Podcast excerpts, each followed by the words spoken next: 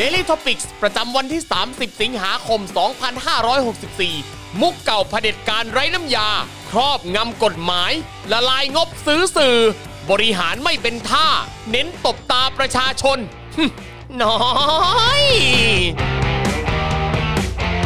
โอ้ยอดเยี่ยมมากยอดเยี่ยมมากนะครับนะฮะโอ้โหขอขอขอผมขอเสียงปรบมือดังๆได้ไหมฮะเออนะฮะต้องปรบมือให้กับครูทอมของเราหน่อยนะครับแหม่จัดชื่อตอนของเราซะโอ้โหนะฮะน่าจดจำเลยทีเดียวนะครับ มุกเก่าเผด็จการไร้น้ำยา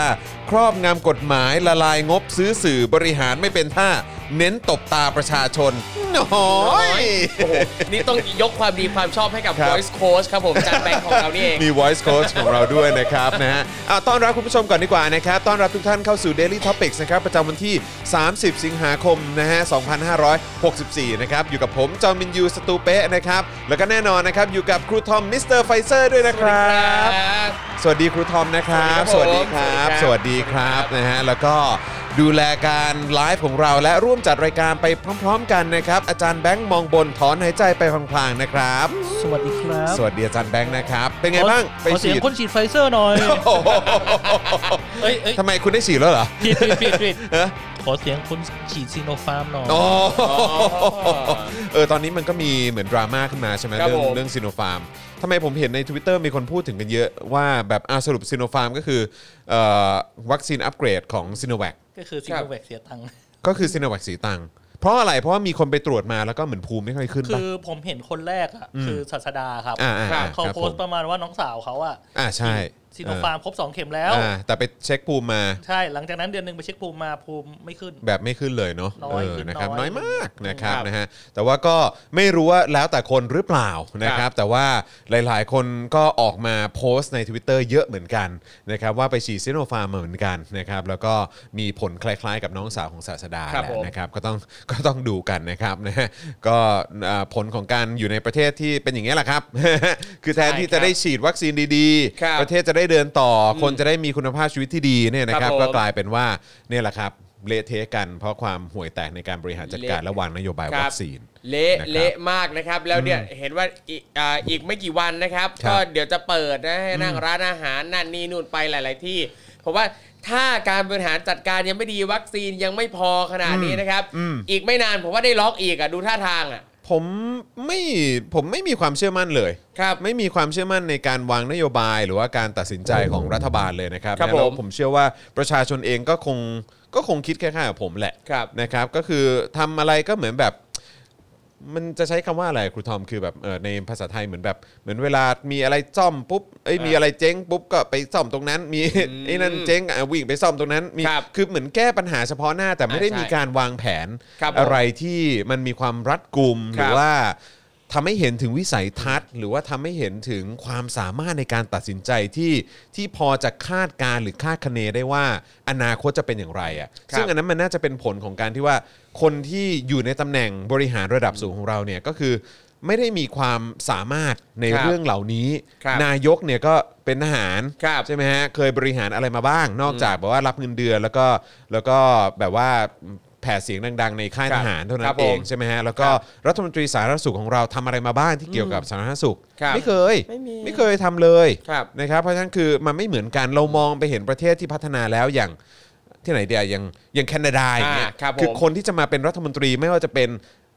สายไหนก็ตามอ่ะ ครับ จะเป็นทางด้านกลาโหมก็โอเค เคยเป็นทหารมาก่อน ตอนนี้ก็ไม่ได้เป็นแล้วอ่ะ ครับ ใช่ไหมครับแล้วก็เป็นพลเรือนมาเป็นรัฐมนตรี หรือว่าคนที่เคยเอ่อคนที่มาทำสาธารณสุขนะฮะก็เป็นหมอเป็นอะไรอย่างนี้ไหมอะไรแบบ ครั นี้ บ คือแบบมันมันต้องเป็นอะไรประมาณเนี้ย ใช่ แต่ประเทศเรามันไม่ใช่อย่างนั้นไง อืมก็แค่เอาทหารมาจับจับๆใส่ ใช่แล้วก็คือ แบ่งเค้กกันไป แบ่งเค้กแบ่งผลประโยชน์กันไปแล้วก็อ่ะเอาเอ่อกระทรวงเกรด A อ่าก ระทรวงอะไรพวกนี้กันไปอะไรอย่างเงี้ยซึ่ง ครับ มันทุเล่นะครับเพราะฉะนั้นคือมันก็ค่อนข้างเห็นภาพที่มันชัดเจนว่าคนที่ได้ประโยชน์มันไม่ใช่ประชาชนอยู่แล้ว ครับ นะครับมันก็ต้องเป็นคนที่เขาตัดแบ่งเค้กตัดแบ่งอำนาจกัน ใช่ นะครับนะฮะก็คนที่ซวยไปนะฮะก็เป็นประชาชนแหละครับที่ โอ้โห นอกจากจะซวยแล้วต้องรับผลกระทบแล้ว ป่วยตายนะครับธุรกิจเจ๊งไม่มีจะแดกนะครับแต่ยังต้องจ่ายภาษีไปตลอดเวลาทุกวัน ครับ นะฮะ24 ชั่วโมง 7 วัน ครับ ต่อสัปดาห์ก็ยังต้องเป็นอย่างนี้ ไปตลอดชีวิตจนวันตาย ใช่ ครับ โอ้โห คุณจอนพอพูดถึงเรื่องภาษีอะวันนี้ผมเห็นสเตตัสของคุณนิดนก ครับทำไม คุณ ฮะ คุณนิดนก คุณนิด ที่ นก อ่าที่ นิดนกคุณ จัดรายการพอดแคสต์ที่แซลมอน อ๋อจำได้แล้ว อ่า เอ่อที่เป็นอะไรเกี่ยวกับเอ่อครอบครัว รูกี้ คุณแ มัม อ่ะใช่คุณนิดนกอ่ะโอเคคุณ ใช่ นิดนกเคยสัมภาษณ์ผม ใช่คุณนิดนกไปจ่ายภาษี แล้วก็แคปชั่นว่ามาเรียนรู้การเป็นผู้ให้โดยไม่หวังสิ่งตอบ แทน ผมรับผิดชอบมาก ประทับใจมาก โอ้เจ๋งเจ๋ง มากเจ๋งมากเจ๋งมากโคตรเด็ดเลยไม่งใช่เลย ฮะใช่เลยมันคืออย่างนั้นจริงๆมัน ครับ คืออย่างนั้นจริง ๆนะครับนะก็เห็นด้วยกับคุณนิดนกมากๆเลยนะครับผมรู้สึกว่าเป็นประเทศที่โคตรของโคตร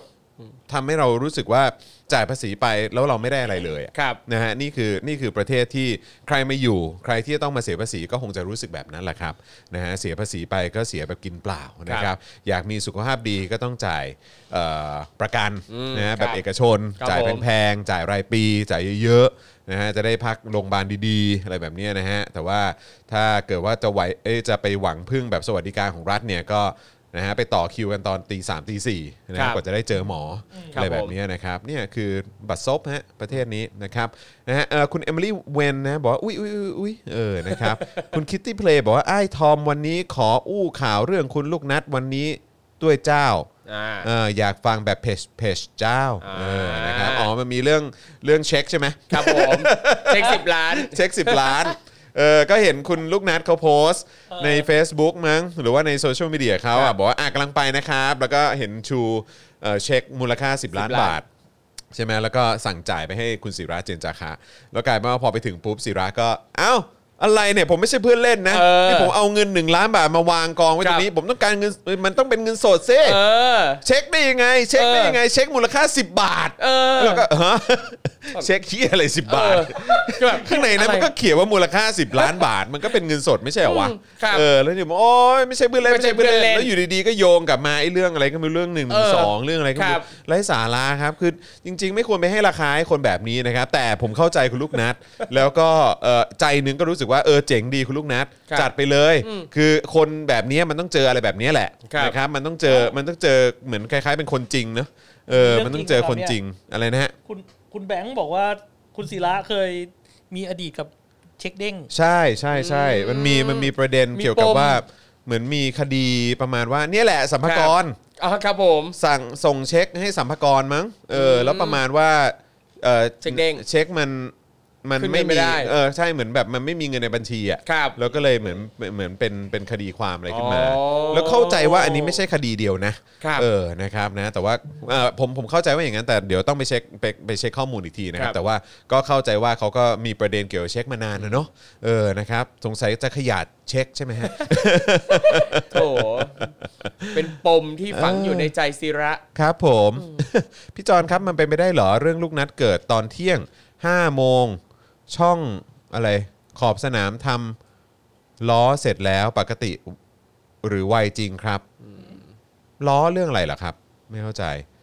เออแต่ว่าถ้าทำคลิปหรือว่าทำมีมทำอะไรเนี่ยผมว่ามันก็ไม่ได้ยากอะไรนะครับ เออ นะ ถ้า ฮะ ถ้าทำคลิปก็ก็แค่อาจจะเก่งๆว่าแบบ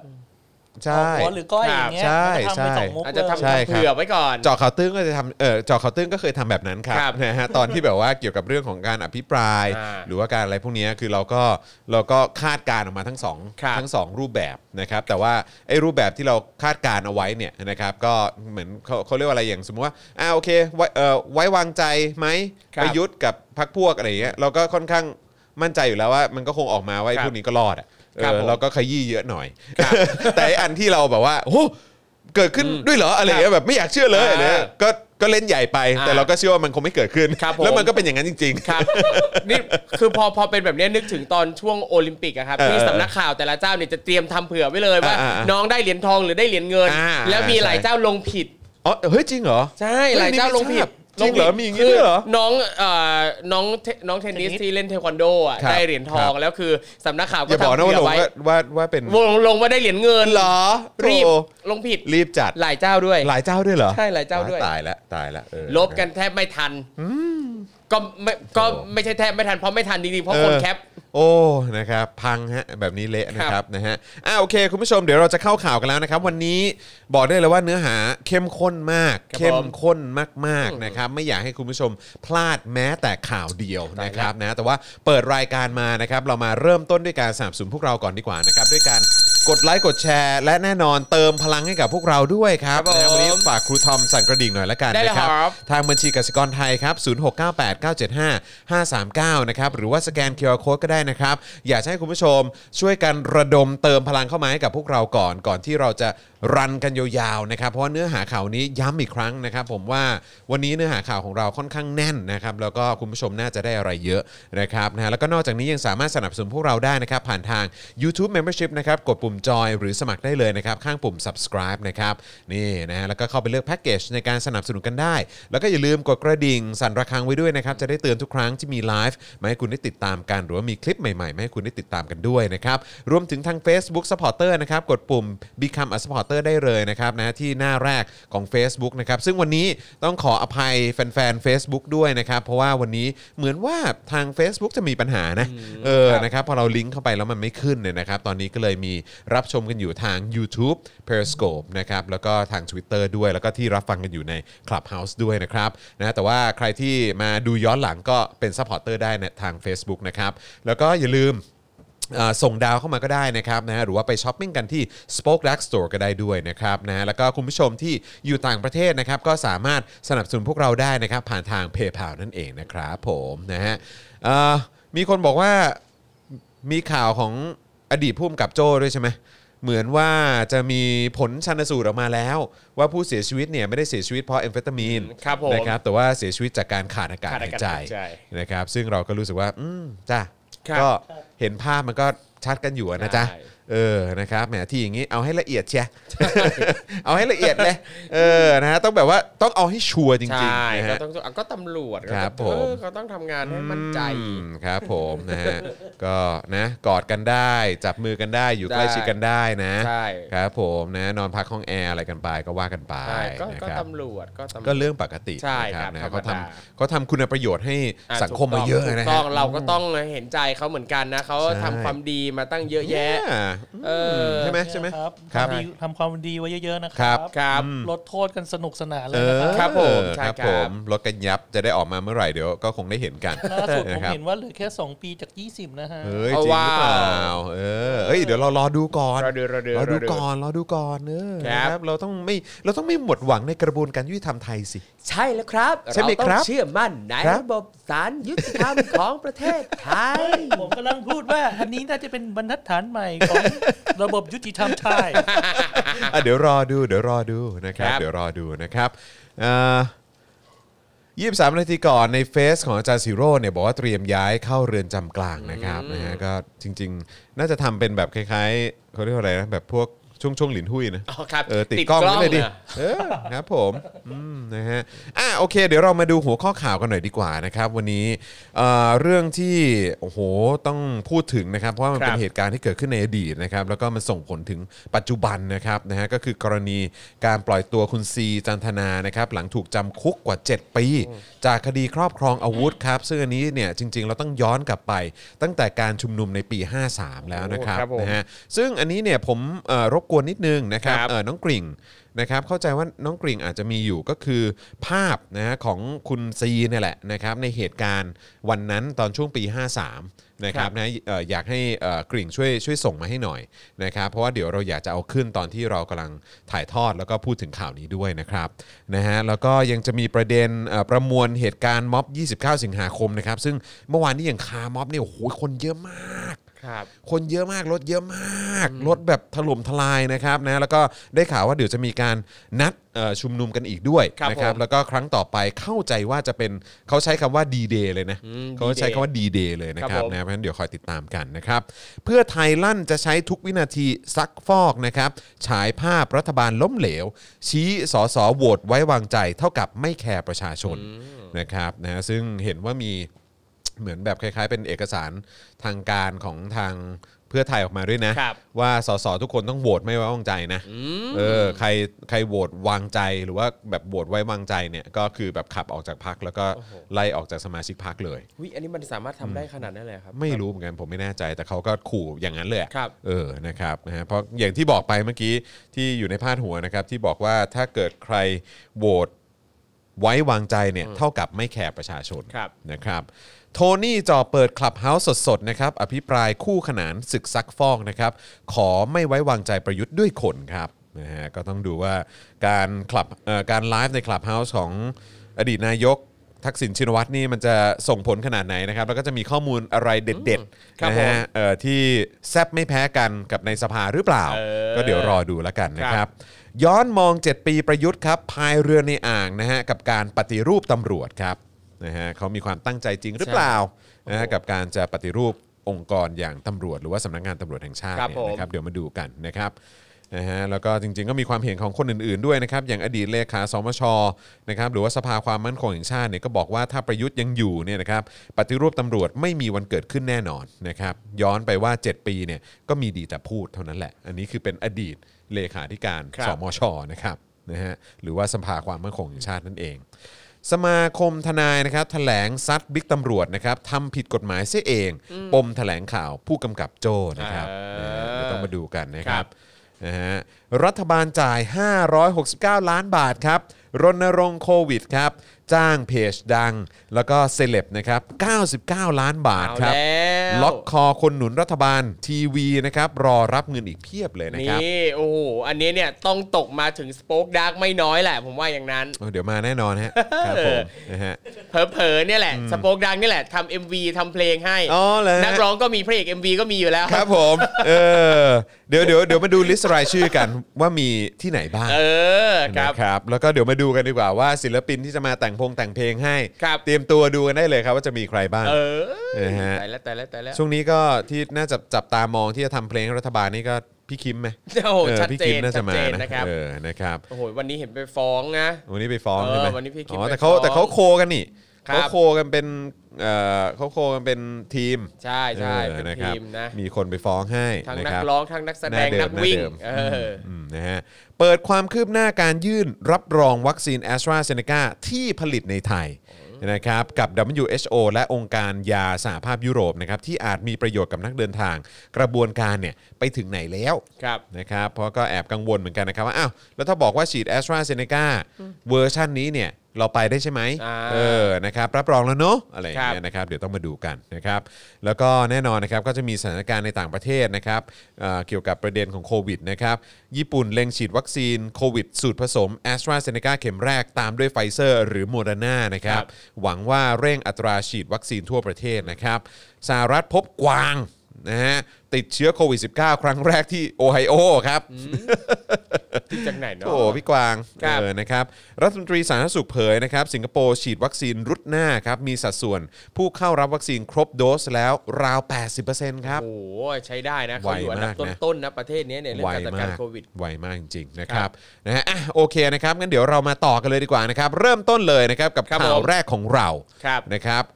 ข่าวแรกของเราก็คือการปล่อยตัวคุณซีจันทนานะครับหลังถูกจำคุกกว่า 7 ปี ครับ จากคดีครอบครองอาวุธครับนะฮะวันนี้นะครับมีรายงานนะครับว่านางจันทนาวรากรสกุลกิจ นักต่อสู้หญิงนะฮะหนึ่งในคนเสื้อแดงนะครับที่เคยมีปรากฏในข่าวว่าเธอแย่งปืนกับทหาร ไม่ให้ยิงประชาชนในการชุมนุมปี 53นะครับซึ่งเรามีภาพอยู่เนาะนะครับอ่ะเดี๋ยวเอาภาพให้คุณผู้ชมดูนะครับเป็นภาพที่ชัดเจนเลยนะครับ ครับ กล้าหาญมากๆเลยนะครับ นะฮะอ่ะเดี๋ยวเอาขึ้นมาด้วยครับปุ๊บอ่านี่นะครับ นี่คือภาพของคุณจันทนาหรือคุณสีนะครับ ครับ นะฮะก็เอ่อเป็นภาพข่าวนะครับว่าเธอแย่งปืนกับทหารไม่ให้ยิงประชาชน ในการชุมนุมปี 53นะครับซึ่งต่อมาถูกศาลตัดสินจำคุก ข้อกล่าวหาครอบครองอาวุธปืนครับ วัตถุระเบิด และครอบครองเสื้อเกราะกันกระสุน และวิทยุสื่อสารครับ ล่าสุดวันนี้นะครับคุณซีหรือว่านางจันทนาเนี่ยได้รับการปล่อยตัวแล้ว หลังจากถูกจำคุกมา 7 ปี 3 เดือน 10 วันครับ จากคำตัดสินแรกเริ่มนะครับ ที่มีโทษจำคุก 17 ปีครับ แต่หลังจากผ่านการลดโทษแล้วทำให้เธอถูกควบเอ่อถูกคุมขังอยู่ราว 7 ปีกว่านะครับ ครับ ซึ่งย้อนไปถึงเหตุการณ์ที่เกิดขึ้นเมื่อวันที่ 21 พฤษภาคม 57 นะครับ เจ้าหน้าที่ทหารจากกองทัพภาคที่ 1 และเจ้าหน้าที่ตำรวจในท้องที่ ได้ใช้อำนาจตามกฎอัยการศึกครับ เข้าทำการตรวจค้นห้องเช่าแห่งหนึ่ง และได้ทำการจับกลุ่มนางจันทนาวรากรสกุลเอ่อวรากรสกุลกิจนะครับวัย 44 ปี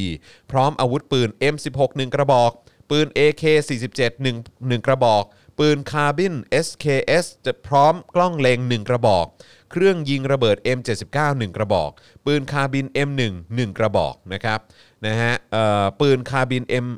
3เอ่อ M M3 1 กระบอก ปืนพกสั้นไม่มีทะเบียน 1 กระบอก พร้อมเครื่องกระสุนวัตถุระเบิด เสื้อเกราะกันกระสุน แล้วก็วัดเอ่อแล้วก็วิทยุสื่อสารด้วยครับ ครับผม อืนะฮะ ขณะที่นางจันทนานะครับ ได้กล่าวว่าของกลางเนี่ยไม่ได้ถูกยึดในที่พักของเธออไม่มีการพิสูจน์ลายนิ้วมือของเธอว่าอยู่ที่ของกลาง และสถานที่ที่เจ้าหน้าที่ทำการตรวจยึดหลักฐานได้นะครับ ก็เป็นห้องพักหมายเลข 4 ส่วนนางจันทนาอาศัยอยู่ที่ห้องพักหมายเลข 3 แต่ศาลเนี่ยนะครับให้เหตุผลว่าข้อต่อสู้ในคดีของจำเลยเนี่ยฟังไม่ขึ้น ไม่สามารถหักล้างข้อกล่าวหาของโจทย์ได้ ก็เลยสั่งจำคุก 27 ปี 9 เดือน พร้อมกับปรับ 6,000 บาท แต่เนื่องจากจำเลยให้การเป็นประโยชน์ต่อการพิจารณาคดีนะครับ จึงลดโทษทั้งจำและปรับลงเหลือ 1 ใน 3 นะครับ ก็คือเหลือจำคุก 17 ปี 18 เดือน พร้อมกับปรับ 4,000 บาทครับ ข้อมูลเพิ่มเติมก็คือว่าสามีของคุณจันทนาก็คือ คุณชัดชาญบุภาวันนะครับ หรือว่าสหายภูชนะ ถูกอุ้มหายไปในวันที่ 12 ธันวาคม 2561 ระหว่างลี้ภัยทางการเมืองในประเทศลาว ตั้งแต่วันที่ 19 พฤษภาคม 2557 นะครับ ที่มีการประกาศกฎอายการศึก และต่อมาพบศพถูกสังหารโดยการรัดคอ ทุบบริเวณใบหน้าจนเละ คว้านท้องและยัดเสาปูนเข้าไป และนำศพทิ้งน้ำจนลอยมาติดที่ฝั่งแม่น้ำโขงอำเภอธาตุพนม จังหวัดนครพนมเมื่อปี 2562 ครับ ข้อมูลเพิ่มเติมสำคัญอีกประการก็คือว่าการได้รับอิสรภาพของคุณจันทนานะครับ ตรงกับวันที่ 30 สิงหาคม ซึ่งเป็นวันผู้สูญหายสากล ซึ่งในรายชื่อผู้สูญหายบางส่วนที่ขัดแย้งกับรัฐไทย ก็ปรากฏชื่อของนายชัดชานบุภาวันผู้เป็นสามีของคุณจันทนาด้วยนั่นเองครับ ครับนะฮะซึ่งก็ต้องขอแสดงความเสียใจคุณซีด้วยนะครับ ครับ นะฮะกับสิ่งที่ต้องประสบพบเจอนะครับ กับการที่รัฐนี้นะครับ ครับ และผู้มีอำนาจในประเทศนี้กระทำกับประชาชนของตัวเองนะครับนะไปจนถึงการถูกจำคุกนะฮะของคุณซีด้วยนะครับ แล้วก็ ครับ การหายไปนะครับนะฮะของ คุณชัดชาน คุณชัดชาญนะค ครั รับบ ผม นะฮะก็แต่ว่าก็อย่างน้อยข่าวดีอย่างหนึ่งก็คือตอนนี้คุณสีออกมาแล้วนะค ครั รับบ นะฮะแล้วก็ผมเชื่อว่าประชาชนทุกๆคนนะครับที่เอ่อที่มีความห่วงใยในประชาธิปไตยนะครับแล้วก็อยากจะเห็นประเทศนี้เป็นประชาธิปไตยจริงๆนะครับ ครับ ก็ส่งกำลังใจให้คุณสีนะครับนะแล้วก็ครอบครัวด้วยนะครับนะฮะพวกเราเราคือเพื่อนกันนะครับนะฮะ ครับเครดิตภาพนะครับของปี 53 จาก Nation Group นะครับผม ครับผมอืม เอ่อ นะฮะ ภาพของวันนี้ของทีมงานเอ่อสายลับจับภาพครับ อ่ะครับผมนะขอบฮะคุณ ก็ ครับ ขอบคุณภาพจากทาง Nation Group ด้วยครับ ครับผม นะฮะ แล้วก็เอ่อขอบคุณภาพจากสายสายลับอะไรนะฮะ สายลับจับ สายรับจับ อ่า ภาพ สายลับจับภาพนะครับผมนะฮะขอบพระคุณมาก ๆ เลยนะครับนะฮะอ่ะโอเคนะครับ คราวนี้เอ่อการต่อสู้ในวันนั้น วันนี้ก็ยังต่อสู้กันต่อนะครับ ครับ อัปเดตของเมื่อวานกันหน่อยดีกว่าครูทอม ครับผมได้เลยครับอ่ะ นะฮะ เรามาประมวลเหตุการณ์ม็อบ 29 สิงหาคมนะครับ เมื่อวานนี้นะครับ คุณนัทวุฒิใสเกลือ และคุณสมบัติบุญงามอนงค์นะครับ ก็ได้จัดกิจกรรมร่วมกันในรูปแบบคาม็อบคอเอาท์เพื่อขับไล่พลเอกประยุทธ์จันทร์โอชานะครับ โดยนายนัทวุฒิใสเกลือ ระบุก่อนหน้านี้นะครับ ว่าการเคลื่อนไหวครั้งนี้เนี่ยจะยึดหลักการชุมนุมด้วยสันติวิธี ไม่เข้าไปในพื้นที่เปราะบาง หรือพื้นที่เผชิญหน้าให้เกิดความรุนแรงในทุกรูปแบบครับ สำหรับกิจกรรมเมื่อวานนี้นะครับก็มีการนัดหมายในเวลาบ่าย 2 โดยตั้งขบวนที่ปากอุโมงค์แยกมหาวิทยาลัยเกษตรศาสตร์ จากนั้นก็ขับรถไปตามเส้นทางต่างๆ ไปถึงจุดหมายที่สวนเทพปทุม จังหวัดปทุมธานี โดยมีกลุ่มนักกิจกรรมอื่นๆ เช่นกลุ่มทะลุฟ้าเข้าร่วมขบวนด้วยครับ โดยนายนัทวุฒิใสเกลือนะครับได้ปราศัยตอนหนึ่งระหว่างจัดกิจกรรมคาร์ม็อบเมื่อวานนี้นะครับว่า เวลานี้พลเอกประยุทธ์ไม่เหลือที่ยืนในสังคมไทยแล้ว และจะไปอยู่ที่ไหนก็ไป แต่อย่ามาเกี่ยวข้องกับประเทศไทยอีก สถานการณ์วันนี้หากประชาชนไม่ออกมาขับไล่ รัฐบาลก็วางแผนที่จะอยู่ยาว เพราะยังมีสวอีก 250 คนคอยค้ำยันอำนาจในการเลือกตั้งครั้งหน้า โดยที่ไม่มียางอาย อืมก็ชัดเจนนะครับว่า ค ผ รับ มว่าเขาน่าจะมองแล้วแหละว่า คือถ้าไม่มีคนประท้วงหรือว่าไม่มีคนไล่เนี่ยไอ้พวกนี้อยู่ยาวแน่นอน ใช่ นะครับเพราะว่ามีเหมือนแบบหลักประกัน ครับผม นะฮะคะแนนนะฮะในการในการอยู่ในอำนาจอยู่ ครับ ก็คือ 250 เสียงของสมาชิกวุฒิสภาที่ ครับ พวกตัวเองเนี่ยแหละเป็นคน ใช่ จิ้มเลือกเข้ามานะครับนะฮะแล้วก็ถ้าเกิดสืบความนะครับถึงการแพร่ระบาดไวรัสโควิด -19 นะครับพบคนติดเชื้อรายแรกตั้งแต่ 31 มกราคม 63 แต่ผ่านมาเกือบ 2 ปีเนี่ยเราจ่ายค่าโง่แทนประยุทธ์ด้วยหมื่นกว่าศพของประชาชน ครับ เราจ่ายค่าโง่แทนประยุทธ์ด้วยล้านกว่าคนป่วย เราจ่ายค่าโง่แทนประยุทธ์ด้วยความพินาศวอดวายของคนทั้งประเทศที่กิจการเจ๊ง มันเจ็บปวดจนเดินต่อไปแทบไม่ไหว หมดเวลาที่คนไทยจะจ่ายค่าโง่ให้กับประยุทธ์แล้วนะครับโอ้โหนี่เป๊ะมากๆค ครั รับ บ โดยนายนัทวุฒิใสเกลือนะครับได้เชิญชวนพี่น้องประชาชนออกมาร่วมขับไล่พลเอกประยุทธ์นะครับนับตั้งแต่วันที่ 2 กันยายนเรื่อยไปนะครับจนกว่าจะประสบความสำเร็จครับนะฮะเพราะฉะนั้นก็เคาะไว้ละดีเดย์คือ 2 กันยายนนั่นเองนะครับด้านบกลายจุดครับระบุว่าวันที่ 2 กันยายนคือดีเดย์ครับนะฮะดีเดย์นะครับบกรายจุดบอกว่า 2 กันยายนคือดีเดย์ครับเพราะวันที่ 1 ถึง 4 กันยายนนะครับจะมีการอภิปรายไม่ไว้วางใจรัฐบาล แต่นั่นคือกิจกรรมในสภาครับ ประชาชนเราต้องมีกิจกรรมนอกสภา คือวันที่ 2 กันยายนเป็นต้นไปนะครับ ซึ่งไม่ได้หมายถึงวันเดียวนะครับ แต่หมายถึงจะชุมนุมวันที่ 2 กันยายนนะฮะจนกว่าประยุทธ์จะลาออก โอ้โหคือวันแรกวันที่ 2 แล้วก็อยู่กันยาวๆเรื่อยๆ แต่รูปแบบ ไหล จะเป็ กัน นยังไงต้องรอยาว ติดตาม ๆเออนะครับถ้าในสภายังโหวตให้ประยุทธ์เป็นนายกอีกนะค ค รั รับ บ ประชาชนจะโหวตไล่นายกทุกวัน โดยวันที่ 2 กันยายนจะนัดรวมตัวกันอีกนะฮะที่ BTS อโศกนะฮะตอน 4 โมงเย็นถึง 2 ทุ่ม แล้วก็ระบุว่าภายใน 2 สัปดาห์ประยุทธ์ต้องลาออก ครับ นะฮะ ขณะที่ช่วงเย็นของเมื่อวานนี้นะครับ ที่บริเวณแยกแยกดินแดง ผู้ชุมนุมอิสระหรือว่ากลุ่มทะลุแก๊สนะครับ ได้นัดหมายกลับมารวมตัวกันจำนวนมาก ที่แยกดินแดงอีกอ่าที่แยกดินแดงอีกครั้ง ซึ่งมีเป้าหมายตั้งแต่การชุมนุมวันที่ 7 สิงหาคมที่ผ่านมาครับว่าต้องการไปประท้วงที่บ้านของพลเอกประยุทธ์จันทร์โอชา ซึ่งอยู่บ้านพักในค่ายทหารกรมทหารราบทีหนึ่1 บริเวณใกล้กับแยกดินแดงครับ ทางนี้นะครับก็มีรายงานว่าเวลา4ี่โมงครึ่งที่บริเวณแยกดินแดง ก็เกิดเหตุการณ์ปะทะกันระหว่างกลุ่มทะลุแก๊ส และเจ้าหน้าที่ตำรวจควบคุมฝูงชน โดยกลุ่มผู้ชุมนุมมีการคว้างปาสิ่งของทำให้เจ้าหน้าที่ตอบโต้ ด้วยการยิงกระสุนยาง แก๊สน้ำตา สลับกับใช้เครื่องส่งคลื่นความถี่สูง และใช้รถจีโน่ผสมสารเคมีไล่ฉีดเข้าใส่กลุ่มผู้ชุมนุมครับ โดยพลตำรวจเอ่อโดยพันตำรวจเอกกฤษณะพัฒนาเจริญนะครับ รองโฆษกสำนักงานตำรวจแห่งชาติ ได้แถลงข่าวว่าที่แยกดินแดง กลุ่มทะลุแก๊สได้รวมตัวเจตนาก่อเหตุความวุ่นวาย มีการรวมตัวกันและโยนระเบิดปิงปอง ระเบิดแสวงเครื่อง ระเบิดป้ายบอม ระเบิดเพลิงเข้าไปในแนวเจ้าหน้าที่ตำรวจที่รักษาความสงบเรียบร้อยอยู่ มีการรุมทำร้ายเจ้าหน้าที่ตำรวจด้วยนะครับ ถือว่าเป็นการกระทำที่ป่าเถื่อนไม่เห็นแก่กฎหมาย แล้วคิดว่าที่เขาออกมาเป็นเพราะอะไรอ่ะ ใช่ ฮะกฤษณะคิดว่าเขาออกมาเพราะอะไรก็เพราะวันที่ 22 พฤษภาคม 57 อ่ะ มันมีตำรวจมันไม่ทำหน้าที่ตัวเองไงตำรวจมันไม่มันไม่ไปจับกบฏไง แล้วกบฏคนนั้นน่ะก็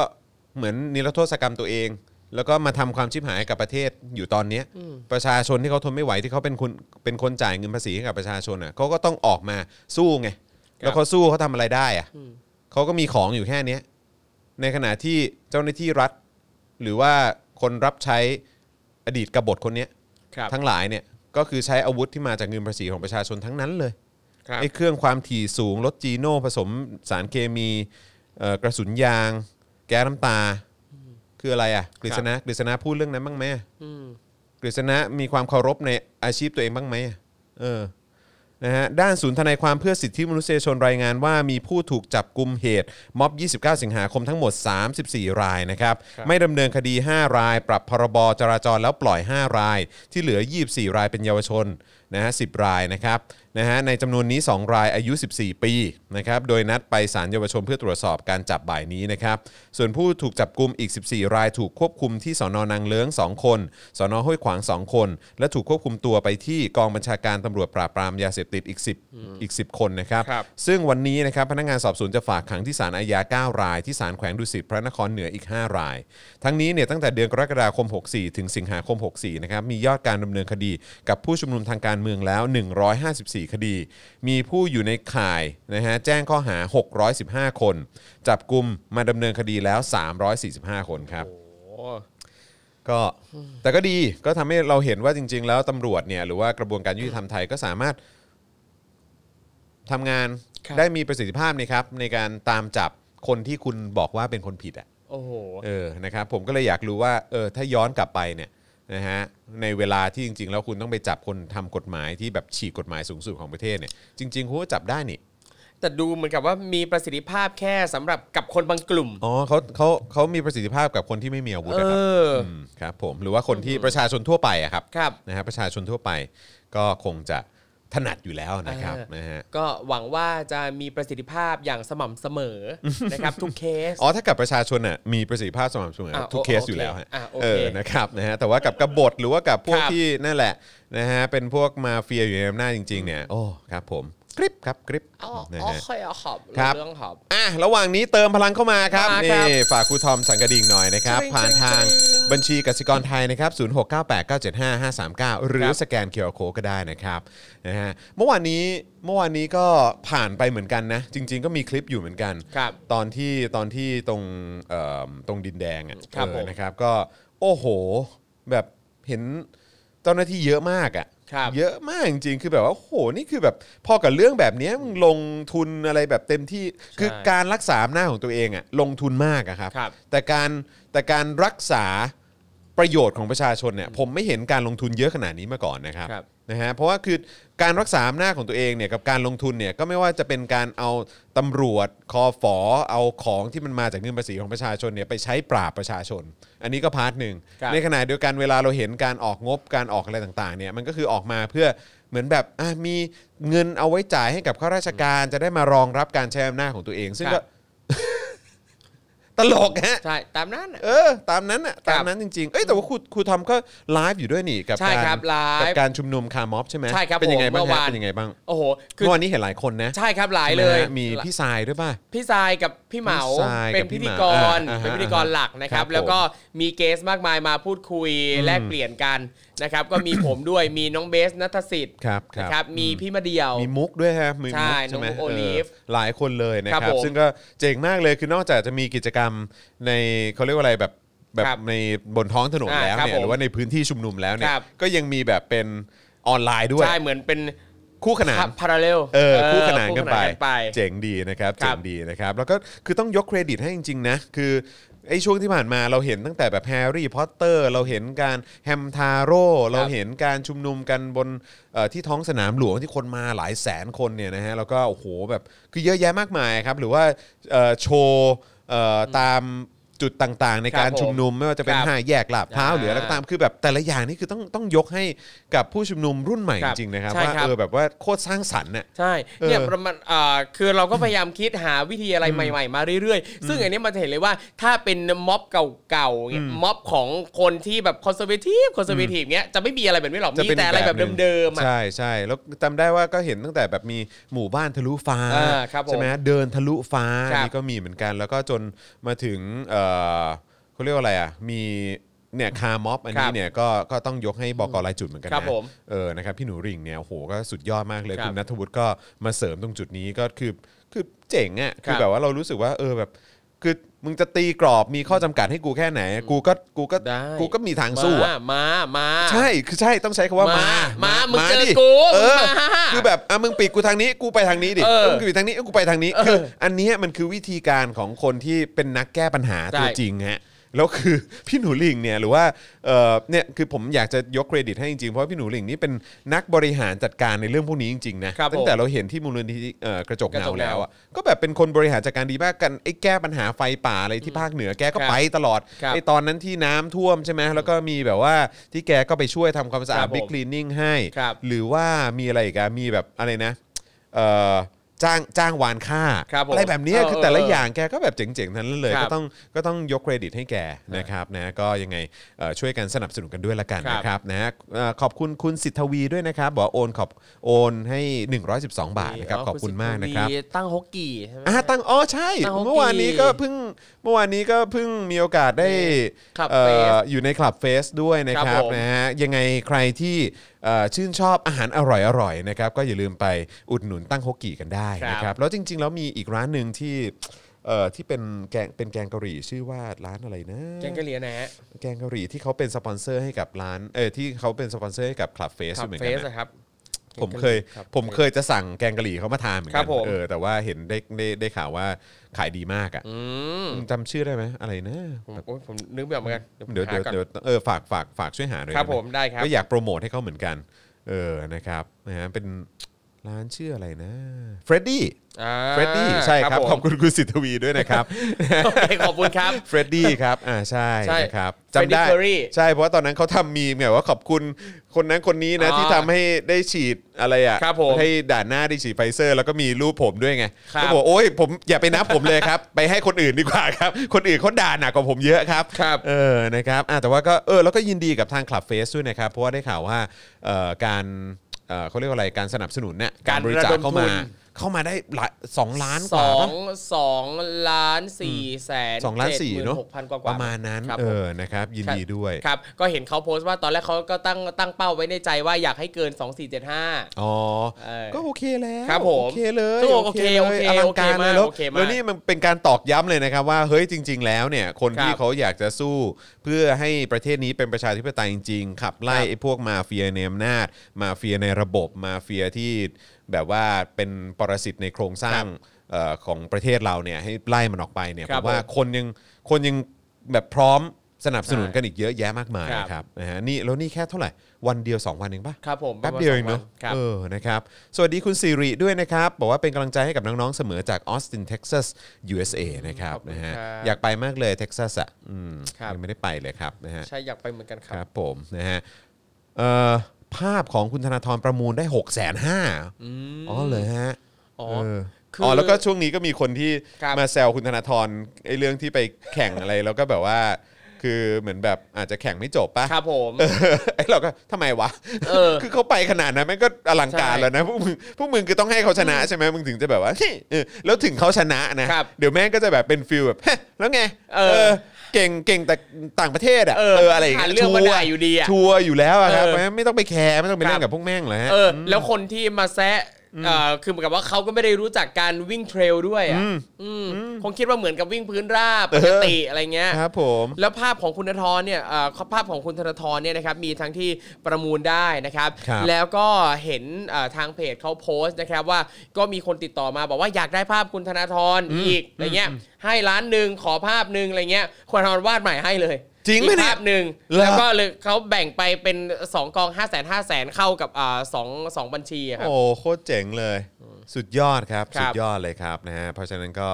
เอ่อเป็นกำลังใจให้กับ ครับ เอ่อทุกๆการต่อสู้นะครับนะคลับเฟสก็เป็นอีกพื้นที่หนึ่งนะฮะของชาวคลับเฮาส์นะครับแล้วก็คนที่เอ่อฝักใฝ่ประชาธิปไตยใช้ ครับ คำนี้แล้วกันนะครับแล้วก็ยังมีอีกเยอะนะครับเอ่อไม่ว่าจะเป็นกองทุนนะครับของทางราษฎรเองนะครับ ครับ นะหรือว่าการเอ่อเรื่องของการฟ้องกลับทางรัฐบาลแล้วก็เจ้าหน้าที่ด้วย ครับ นะครับนะที่ก่อความเสียหายกับประเทศชาติขนาดนี้ ครับ นะครับนะฮะอ่ะ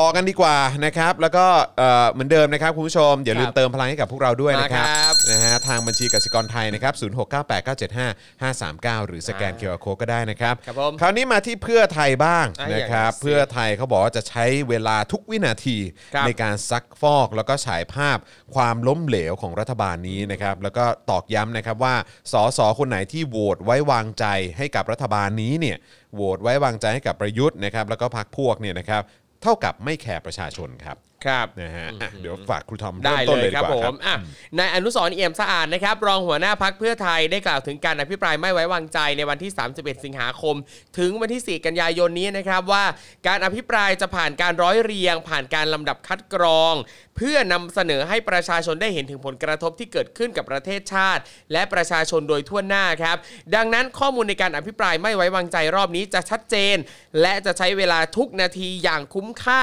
เพื่อฉายภาพความล้มเหลวให้ได้เห็น และในวันที่ 4 กันยายนเนี่ยนะฮะตนเชื่อว่าพี่น้องประชาชนคนไทยทั้งประเทศ จะรอดูว่าตอนลงมติเนี่ยจะมีนักการเมืองคนไหน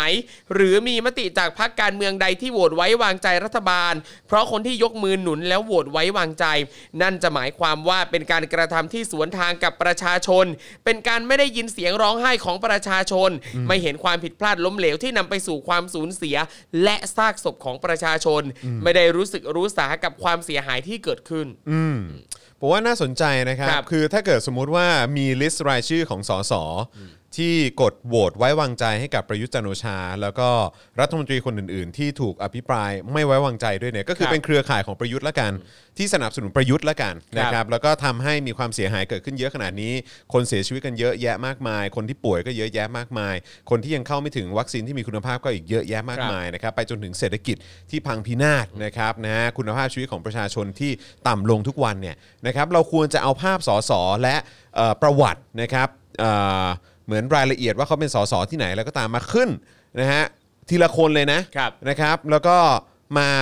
แปะข้างกับเอ่อคนตาย ครับ นะฮะ นะปริมาณคนตายคนที่ป่วยนะครับนะฮะแล้วก็เศรษฐกิจเอ่อความเสียหายที่ผ่านมาในในระยะเวลาเกือบ 2 ปีนะครับ ครับ นะฮะที่เป็นผลกระทบจากการเอ่อนโยบายวัคซีน แล้วก็การบริหารจัดการที่ผิดพลาดของรัฐบาลเนี้ยนะครับ ครับ เราควรจะเอามาขึ้นคู่กัน ใช่ นะครับแล้วก็เอาไปแชร์มันทุกเพจเลยครับนะ ครับฮะใครอยู่ในเขตพื้นที่ไหนก็เอาไปแปะตรงนั้นเลยว่าสสคนเนี้ยสนับสนุน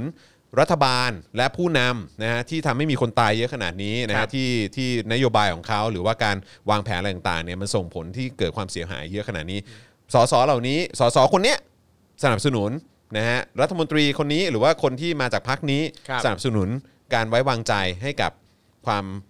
พังพินาศแบบนี้ เราควรจะทำแบบนี้นะฮะ ใช่ ผมเชียร์เลยคือใคร คือเราอาจจะทำในในบางพาร์ทบางส่วน ครับ นะครับ ผม แต่ว่าใครที่มีกำลังใครที่มีเวลาเนี่ยผมแนะนำเลยว่าแบบช่วยกันทำออกมาเยอะ ครับ ๆเออนะครับเราควรจะแหกไอ้พวกสสพวกนี้กันเยอะ ครับผม ๆนะครับ เออผมว่าก็น่าสนใจดี เพราะว่า น่าทำนะ มาให้มันเห็นชัด ๆ เลยเทียบกันเลยว่า ใช่ สสคนเนี้ยสนับสนุนให้เกิดการ อืม เสียชีวิตของบุคคล ใช่ ต่างๆ เหล่านี้ ใช่ใช่คือคือถ้าเกิดคุณยังไว้วางใจอ ค ยู่ รับ เนี่ยก็คือแปลว่าคุณยังไว้วางใจคนที่คนที่สร้างความเสียหายเสียหายขนาดนี้ครับ ครับ นะฮะคือจะเอาอย่างนั้นใช่ไหมอ้าวก็ถ้าเกิดจะเอาอย่างนั้นก็อืมโอเค ครับ นะครับนะฮะอ่ะก็ในขณะที่คุณโรมนะครับนะฮะสสแล้วก็รองเลขาธิการพรรคก้าวไกลนะครับให้สัมภาษณ์ถึงความคืบหน้าของพรรคก้าวไกลในการอภิปรายไม่ไว้วางใจครับว่าทางพรรคเนี่ยมีข้อมูลหลายอย่าง ที่ชี้ชัดให้เห็นว่า คนในรัฐบาลเนี่ยนะครับตั้งแต่นายกรัฐมนตรีเป็นต้นมานะครับน่าจะทำผิดกฎหมายหลายอย่างครับ โอ้น่าสนใจ ซึ่งตนคิดว่าหากมีการดำเนินการอย่างจริงจัง จะสามารถทำให้ทั้งพลเอกประยุทธ์ และนายอนุทินต้องใช้ชีวิตในคุกได้ โดยหลังจากอภิปรายไม่ไว้วางใจเสร็จจะมีกระบวนการยื่นเรื่องสอบสวน หรือดำเนินคดีต่อไปแน่นอนครับ ครั นะ บ ฮะว่าแต่จะยื่นไปทางไหนเนี่ย นะครับขณะที่วันนี้เนี่ยนะครับมีรายงานว่าคณะรัฐมนตรีได้เลื่อนวันประชุมนะครับจากวันอังคารที่3 1สิงหาคมมาเป็นวันนี้ ซึ่งคาดว่านายกเนี่ยจะกำชับในที่ประชุมนะครับให้เตรียมความพร้อมในการเข้าชุเข้าประชุมสภา และตอบทุกข้อสงสัยในการอภิปรายวันนี้นะครับหลังจากที่นายกรัฐมนตรีได้เน้นย้ำในช่วงสัปดาห์ที่ผ่านมาว่า ต้องสร้างความเข้าใจ การรับรู้ถึงการทำงานของรัฐบาลให้กับประชาชนครับ แหมสิ่งที่พูดมาเนี่ยไม่ได้ตรงกับความเป็นจริง ไม่ได้ตรงกับสิ่ง ที่เกิดขึ้นเลย ที่ตัวเองทำเลย นั่นน่ะสิ ไอเรื่องต้องสร้างความเข้าใจสร้างการรับรู้ถึงการทำงานของรัฐบาล ตอนเนี้ยสิ่งที่คนรับรู้คือความเฮี้ยทั้งนั้นเลยนะครับ ครับผม ทุกคนเห็นว่ารัฐบาลทำอะไรเฮี้ยบ้างนะครับ ไม่เห็นเลยว่าทำอะไรดีบ้างนะครับผมช่วยสื่อสารใหม่นะครับ ครับ เออ นะฮะ ใครที่ดูแลเรื่องการสื่อสารรัฐบาลนะครับ ก็ช่วยปรับวิธีการสื่อสารด้วย เอ่อ นะครับไม่ใช่มัวแต่เลือกวิก เป็น เป็นบรรณาธิการใช่ไหมฮะเอ่อคุณลิชคิงบอกว่าเขาไม่แคร์หรอกต่างจังหวัดเลือกมาเฟียท้องสิเอ่อท้องถิ่นอยู่ดี ครับ ผมผมเอ่อกลับมีความรู้สึกว่ามันน่าสนใจนะครับ คือตอนนี้เนี่ยในหลาย ๆ พื้นที่ที่ได้รับผลกระทบจากอย่างน้ำท่วม ครับ อย่างนี้เนี่ยน้ำท่วมล่าสุดเนี่ยคือเห็นหลายที่เลยคนออกมาส่งเสียงกันนะครับ คนออกมาส่งเสียงกันเยอะมากนะครับ ครับ เกี่ยวกับเกี่ยวกับผู้มีอำนาจในท้องถิ่นน่ะนะครับว่าทำอะไรบ้าง ครับ นะฮะ คือแบบว่า คือมึงช่วยช่วยพวกกูยังไงบ้าง ครับ คืออย่างไอ้ไอ้น้ำท่วมล่าสุดไอ้ฝนตกหนักแล้วน้ำท่วมล่าสุดในหลายพื้นที่เนี่ย มันทำให้เห็นเลยนะครับว่าไอ้แต่ละพื้นที่ที่เหมือนมีมาเฟีย หรือว่าผู้มีอิทธิพลในท้องถิ่นเนี่ยแล้วเขาก็แล้วเขาก็เป็นเหมือนแบบผู้ที่มาบริหารจัดการในพื้นที่อ่ะประชาชนเขาก็เขาก็แสดงออกถึงความไม่พอใจนะ ครับ เพราะฉะนั้นคือผมว่ามันไม่ได้อยู่ยั้งยืนยงตลอดไปนะฮะ แล้วยิ่งถ้าเกิดว่าสมมุติว่าไอเอ่อการทำภาพทำคลิปเอ่อโพสต์ขึ้นมาเนี่ย ครับ เกี่ยวกับเอ่อคนในพื้นที่หรือสสในพื้นที่นะฮะที่โหวตไว้วางใจ ครับ ให้กับเอ่อประยุทธ์แล้วก็พรรคพวกเนี่ยนะฮะคือสามารถระบุรายละเอียดข้อมูลเลยนะครับว่าไอ้ช่วงที่ผ่านมาในพื้นที่อ่ะได้ประโยชน์อะไรบ้าง ครับ ถ้ายิ่งถ้าเกิดไม่ได้ประโยชน์อะไรเลยเนี่ย ผมว่ามันยิ่งจะเป็นการเน้นย้ำให้คนในพื้นที่เนี่ยนะครับ คิดใหม่นะ ครับ เออ นะครับว่าเราจะยังสนับสนุนคนแบบนี้กันอยู่หรือเปล่านะฮะที่ยังโหวตไว้วางใจให้กับความชิบหายขนาดนี้ได้อะ ครับ นะฮะผมว่าควรทำนะ ควรทำนะฮะเตรียมตัวกันได้เลยนะครับ ผมว่าเตรียมตัวทำไว้ก่อนก็ได้คล้าย ๆ กับที่อะไรนะสำนักข่าวเขาทำกันใช่ไหม อ่า ที่ ครับ ที่เรา ผม คุยกันตอน ใช่ ต้นรายการน่ะเออนะฮะก็คือทำออกมาเลย ถ้าเกิด ครับ สมมติเขาโหวตไว้ไว้วางใจเนี่ยก็คือเตรียมปล่อยได้เลยฮะ ครับ เตรียมปล่อยคอนเทนต์กันได้เลยครับ เออ นะฮะถ้าเกิดเขาไม่โหวตถ้าเขาโหวตไม่ไว้วางใจอ้าวเออ ครับ อันนี้ก็น่าสนใจนะครับนะฮะแต่ถ้าโหวตไว้วางใจเนี่ยปล่อยของกันเลยครับ ครับ นะฮะจัดหนักเลยครับนะฮะขยี้กันในพื้นที่ขยี้กันในท้องถิ่นกันไปเลยนะครับว่าเชี่ยไอ้สอสอคนเนี้ย เออ แม่งที่มาจากพักเนี้ย ครับ แม่งโหวตไว้วางใจ พวกแม่งว่ะ ครับ ทั้งๆที่แม่งชิบหายขนาดนี้ พวกเราจะไม่มีแดกกันอยู่แล้วยังไปต่อแถวรับเข้ากล่องบริจาคกันอยู่เลยหรืออะไรแบบเนี้ยวัคซีนกูยังไม่ได้เลยวัคซีนกูได้แต่วัคซีนอะไรห่วยๆทั้งนั้นเลย ครับ อะไรแบบเนี้ยเนี่ยคือเตรียมขยี้เตรียมแฉกันได้เลยครับนะฮะแล้วก็แล้วก็แบบปล่อยคอนเทนต์กันออกไปให้มันเยอะที่สุดละกันผมว่า ว่ามันน่าจะเป็นการต่อสู้ที่เหมือนแบบคู่ขนานกันไปด้วย ครับผม กับบนท้องถนนนะค ครั รับบ แล้วก็ในโซเชียลมีเดียนะครับ ใช่ครับ เอ่อคุณไรเดอร์ บอกว่าอ๋อรอดูเหล่างูเห่าเหรอครับเออนะครับก็เดี๋ยวเดี๋ยวรอดูครับ ครับ เดี๋ยวรอดูครับ งูเห่านี่โผล่มาเรื่อยๆนะครับ ใช่นะครับเออทำไวนิลใหญ่ ๆ ไปเลยครับ ครับ บอกว่าสอสอคนนี้โหวตไว้วางใจพลเอกประยุทธ์และพักพวก อืม นะครับแม้ว่าจะเกิดสแม้ว่าคุณจะเห็นถึงความชิบหายของโควิดที่ผ่านมา อะไรอย่างเงี้ยก็ขึ้นไวนิวเลยฮะ ครับ เออ ก็แค่นั้น แต่ผมชอบอีกอันหนึ่งนะที่เขาไปทำไว้หลังตุ๊กๆอ่ะ ครับ อ๋อ ที่ที่เขาเคยเมื่อก่อนที่เขาทำเป็น รถไฟฟ้า อวยพรวันเกิดให้ อ๋อกับดาราเกาหลีอ่ะ อ่าใช่ใช่ดาราเกาหลี ตอนนั้นก็เห็นมีแบบเอ่อทำอวยพรวันเกิดให้พี่ทราย ใช่ อะไรแบบนี้ใช่ไหม แล้วอย่างตอน เออ วันเกิดเอ่อคุณทักษิณยิ่งรักษณ์ก็มีนะที่ตำรวจไปไล่จับ อ๋อ อะ ใช่ไปไล่จับด้ อะไร วย อย่าเดือดร้อน โคต อะไร ตลก อ่ะ เลยเออตลก เออ มากตลก ครับ มากเออ ยังไงก็ฝากแฟนๆ จอห์นวินยูนะครับ ใคร ฮะ เป็นแฟนคลับจอห์นวินยูก็อย่าลืมทำป้ายให้จอห์นวินยูด้วย นะครับ ตอนวันเกิดนะครับบ้านเบสจอห์นวินยูนะครับ ใครเมนจอห์นวินยูนะฮะ โอ้โห จะมีด้วยเหรอวะ เออ นะครับ นะฮะอ่ะก็นั่นแหละครับ นะฮะ ครับ ก็เดี๋ยวคอยติดตามแล้วกันนะครับ อ่า แต่ก็น่า น่าจะพอเดากันได้อยู่นะครับว่าจะมีสสคนไหนโหวตไว้วางใจให้กับให้กับเอ่อแก๊งนี้บ้าง ครับผม นะ เขตคุณพักอะไรอ่ะ เขตเนี้ยเหรอ ก็ศิลา ไง อ๋อโอเค ศิลา ไง ก็เนี่ยผมถึงแบบว่า โอ้ ตาย โห แล้ว สะอึกเลย เออ ไอ้ย่านนี้นี่คือแบบ แม่งเหมือนเดิมหมดเลยกูไม่ได้เห็นอะไรเห็นอย่างเดียวที่เปลี่ยนคืออะไรรู้ป่ะเอ่อ ฉีดยุงเหรอ ไม่ใช่ฉีดยุง ฉีดยุงก็ผมยังไม่เห็นฉีดแถวนี้นะครับ เออหรือแถวแถวบ้านผมผมก็ไม่เห็นนะ ครับ แต่ว่าไอ้ที่เห็นชัดเลยที่มีอย่างเดียวที่เปลี่ยนคืออะไรรู้ป่ะคือที่จอดรอวินมอเตอร์ไซค์อ่ะ อ๋อ เออดูมีการอัปเดตใหม่ อ่ะโอเค อ นะครับก็มีการแบบเปลี่ยนหลังคา อัปเดตมีไอ้นี่ มี ใช่ไหม ป้ายเขียนว่าโดยสสศิระเจนจาคะ โอเค อันนั้นคือที่กูว่าเห็นใหม่ที่สุดแล้วแหละ ครับ อย่างอื่นในพื้นที่ตรงนี้ก็ยังเหมือนเดิมฮะ ครับ ครับ ผมเนี่ยผ่านมาปี 2 ปีแล้วไม่เห็นเกิดอะไร ขึ้นเลย เออนะครับ หลักสีที่คุณคุ้นเคย ครับ แต่ ผม คุ้นเคยเหมือนเดิมฮะคุณเมโลดี้ฮะเหมือนเดิมจริงๆฮะคือแบบรถถนนหน้าบ้านผมเนี่ยยังไงก็อย่างนั้นฮะ ครับ แล้วคือแบบผมมั่นใจว่าคุณศิระนี่ก็ขับผ่านซอยนี้เป็นประจำนะฮะเพราะว่าถัดเข้าไปข้างในก็บ้านคุณศิระแล้ว อ๋อ บ้านที่คุณศิระเขาไปอยู่นะผมไม่แน่ใจเป็นบ้านจริงแล้วเขาหรือเปล่า แต่คงอยู่กับแฟนหรืออยู่อะไรอย่างเงี้ยแหละเออนะครับ แต่ว่าก็คือขับผ่านตรงนี้ตลอดอ่ะ ครับ แล้วแบบ มึงจะไม่ทำมึงจะไม่ช่วยแบบส่งเสียงอะไร เห็นแบบลงไปภูเก็ตลงไปอะไรอย่างงี้ เห็นแบบไปอะไรนะ ไปเอ่อทำซีนคาด รัดคอถุงดำอะไรได้ นอกสถานที่คือแบบ จะไปถึงแบบแถวกรมทางหลวงหรืออะไรสักหน่อยได้ป่ะว่าให้ช่วยทำถนนหน้าบ้านกูหน่อยอ่ะ ไม่เดี๋ยวผมสงสัยไอ้ถนนหน้าบ้านคุณเนี่ย อืม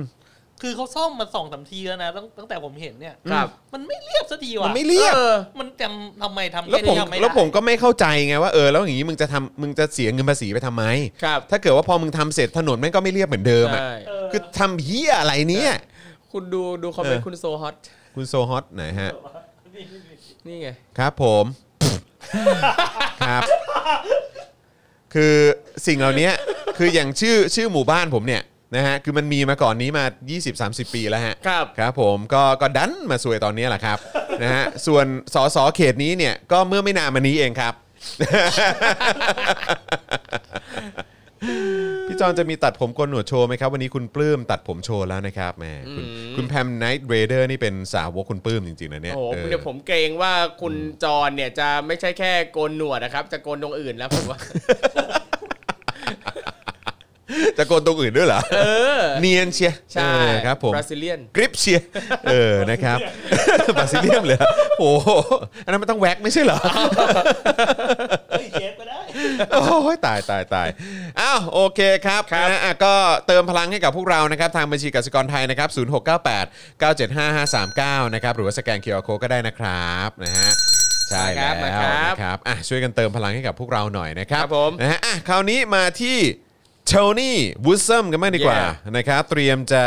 เอ่ออภิปรายไม่ไว้วางใจคู่ขนานกับศึกซักเอ่อศึกซักฟอกในสภาด้วยนะครั ครับ บ นะฮะก็เพจแคร์คิดเคลื่อนไทยนะครับ บอกว่าทางคุณทักษิณชินวัตรเนี่ยนะครับอดีตนายกรัฐมนตรีหรือว่าโทนี่เนี่ยจะจัดรายการแคร์ทอล์กกับแคร์คลับเฮาส์เนี่ยนะครับ โดยใช้หัวข้อเรื่อง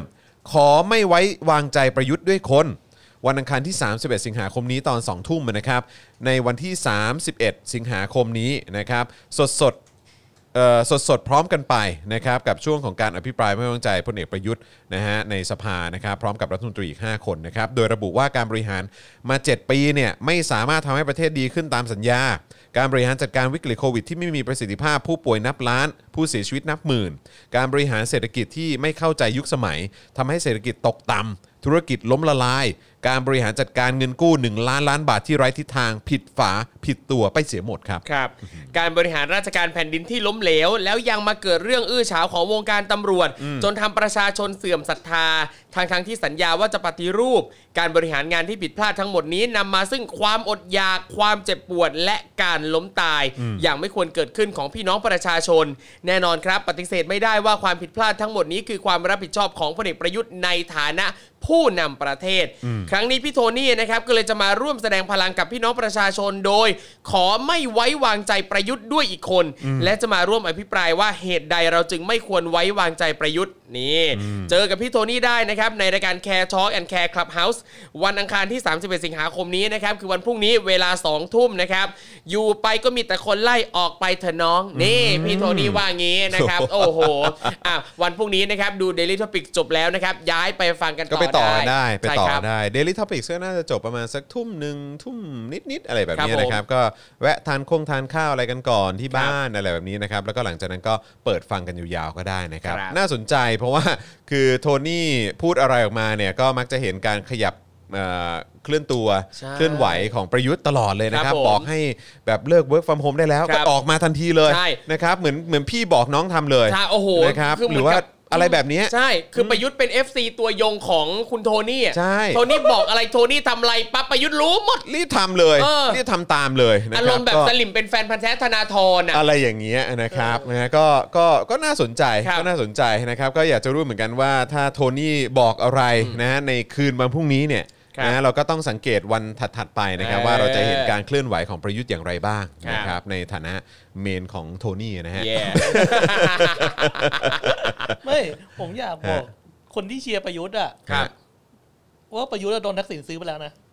ทำไมอ่ะ เออ ทำไม บ อ่ะ อกอะไรก็ดำหมดเลย บอกอะไรก็ท ำ โดนจ้างให้ดำโน้นดำนี่หมดแล้ว ผมพูดอะไรออกมาก็เห็นทำหมดเลยเนาะเอ ค อ รับ นะครับก็เลยไม่รู้ว่า เออเนี่ยอะไรเนี่ยมีมีมีมีอะไรกันหรือเปล่า เออครับผมนะคิดอะไรป่ะเนี่ย คิดอะไรป่ะเนี่ยเออนะครับอ่ะคราวนี้อีกเรื่องหนึ่งที่เราจะ ครับ ต้องมองย้อนกลับไปนะครับใน 7 ปีที่ผ่านมา เพราะว่า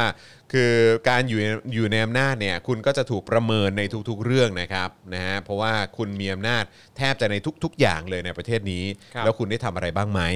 นะครับเพราะฉะนั้นใน 7 ปีที่ผ่านมาเนี่ยประยุทธ์พายเรือในอ่าง ใช่ไหม ในประเด็นของการปฏิรูปตำรวจครับ ครับผม นะฮะก็มีเอ่ออย่างกรณีนะครับที่เราก็ติดตามกันนะครับแล้วก็เป็นข่าวใหญ่นะครับนะฮะที่เกิดขึ้นที่นครสวรรค์นะครับ ครั กับ บผู้อดีตผู้กำกับโจ้นะครับหรือว่าพลเอ่อพันตำรวจเอกทิติสันเนี่ยนะครับ ก็กลายเป็นชนวนนะครับให้ประเด็นเรื่องของการปฏิรูปตำรวจนะครับซึ่งเงียบๆไปนะฮะในช่วงที่ผ่านมาเนี่ยนะครับกลับมาถูกพูดถึงอีกครั้งหนึ่งหลังจากเงียบหายไปนะครับ ตั้งแต่ครั้งปมตั๋วช้างแล้วก็ตั๋วตำรวจและที่พักก้าวไกลเนี่ยเขาหยิบเอกสารลับนี้มาเปิดเผยกลางเวทีอภิปราย ไม่ไว้วางใจรัฐบาลนะครับในช่วง กุมภาพันธ์64 ที่ผ่านมานะครับก็ถือว่าเป็นข่าวใหญ่ข่าวดัง ใช่ นะครับทั่วประเทศ ครับ ทั่วโซเชียลมีเดียนะครับแล้วก็เป็นข่าวดังไปต่างประเทศด้วยเรื่องตั๋วช้างแล้วก็ตั๋วตำรวจนี่แหละ ท่ามกลางวิกฤตศรัทธานะครับต่อกระบวนการยุติธรรม และภาพลักษณ์ที่เสื่อมถอยลงทุกวินาทีนะครับของสำนักงานตำรวจแห่งชาตินะครับ ล่าสุดนะครับนายธนกรวังบุญคงชนะ พี่แดกนะฮะพี่แดกเออนะครับโฆษกประจำสำนักนายกคนใหม่ ครับ นะโฆษกป้ายแดงนะโฆษกป้ายแดง ครับ ได้ออกมาให้ข่าวอีกครั้งนะครับว่ารัฐบาลไม่เคยทอดทิ้งการปฏิรูปตำรวจครับคุณโจนรัฐบาลไม่เคยทอดทิ้งการปฏิรูปตำรวจนะคุณโจน ผม อืม เออ นะครับ ไม่เคยทิ้งเลย นายกรับทราบข้อห่วงใยและกระแสเรียกร้องการปฏิรูปตำรวจจากภาคประชาชนแล้วครับ ยืนยันนะครับว่ารัฐบาลเดินหน้าปฏิรูปองค์กรตำรวจโดยยึดหลักสาระสำคัญตามที่เขียนไว้ในรัฐธรรมนูญ พศ 60 นะครับในหมวดปฏิรูปกระบวนการยุติธรรมครับนะฮะโดยระบุว่าขณะนี้ร่างพรบตำรวจแห่งชาติเอ่อเนี่ยนะครับอยู่ระหว่างการพิจารณาของกรรมาธิการร่วมของรัฐสภา นะครับทั้งนี้นายกรัฐมนตรีย้ำนะครับประยุทธ์เนี่ยย้ำนะครับว่ากระบวนการยุติธรรมที่เข้มแข็ง คือเสาหลักในการบริหารประเทศ ประยุทธ์พูดงี้ว่ะ ครับ นะฮะและได้สั่งการให้สำนักงานตำรวจแห่งชาตินะครับดำเนินการปฏิรูปในระยะเร่งด่วน 7 ด้าน โอ้โห โอ้ประยุทธ์รีบบอกให้ปฏิรูปเร่งด่วนเลย 7 ด้านด้วยกัน ด่วนมาก เออแล้วก็บอกว่าโอ้โหกระบวนการยุติธรรมเนี่ยนะมันเป็นเรื่องสำคัญมากมันต้อคงรับ แข็งแรงนะโอ้โหเฮียตลกว่ะ เออ เนี่ยปากเก่งเหลือเกิน คือถ้ามันเข้มแข็งตรงไหนวะ ครับ เออ คือแบบว่ามึงยังอยู่ในตำแหน่งอยู่เลยตอนเนี้ย อ่ะเรามาดูกันครับ 7 ด้านประกอบด้วยอะไรบ้างนะครับ 1. ครับ ด้านโครงสร้างของตำแหน่งข้าราชการตำรวจครับ 2. ด้านพัฒนาทรัพยากรบุคคล HR ก็มานะครับ ครับ 3. ด้านระบบงานสอบสวนและการบังคับใช้กฎหมาย โอ้โห ครับ 4. ด้านการนำระบบเทคโนโลยีมาสนับสนุนการรักษาความปลอดภัย โอ้ยมึงเอากล้องให้หายเสียก่อนไหมเอ เอ อ อ ขนาดกล้องตรงนั้นตรงนี้ก็ยังเสียเลย ครับ เออครับผ เสียหมดนะครับ เสียหมดนะฮะ กล้อง ข้อ ในโรงพักอ่ะ เออ ครับ ข้อ ผม ห้าด้านส่งเสริมการมีส่วนร่วมของประชาช น นี่ไงประชาชนมีส่วนร่วมโดยการมาด่าอยู่ทุกวี่ทุกวัน ครับ แล้ว ผม เนี่ย ใช่หรือว่าเอ่อถ้าจะให้มีส่วนร่วมเอ่อก็ให้ประชาชนเข้าไปตรวจสอบ หรือให้ประชาชนเป็นคณะกรรมาธิการในการตรวจสอบเรื่อง ใช่ ราวผิดปกติ หรือว่าเรื่อง เออ ราวคอร์รัปชันเรื่องของสถานเอ่อสถานะทางการเงินของเจ้าหน้าที่ ครับผม ตำรวจยศสูงสูงๆอะไร ใช่ ต่างๆเนี่ยก็ให้ก็ให้ทำสิ เออ ให้ประชาชนเข้าไปตรวจบัญชีทรัพย์สินของตำรวจชั้นผู้ใหญ่ แล้ว ครับ โดยเฉพาะตำรวจที่เกษียณอายุไปในช่วง 7 ปีที่ผ่านมานี้ก็ต้องตรวจสอบด้วยนะ เป็นอย่างต่ำนะ ใช่ จริงๆควรจะตรวจสอบกันหมดแล้วครับ ครับ นะแต่ว่าก็คืออ่ะก็ก็ให้เราตรวจสอบสิทำไมรวยกันจังอืม ครับอ่ะข้อ 6 ครับ ด้านการตรวจสอบและกำกับการปฏิบัติหน้าที่ด้วยความโปร่งใส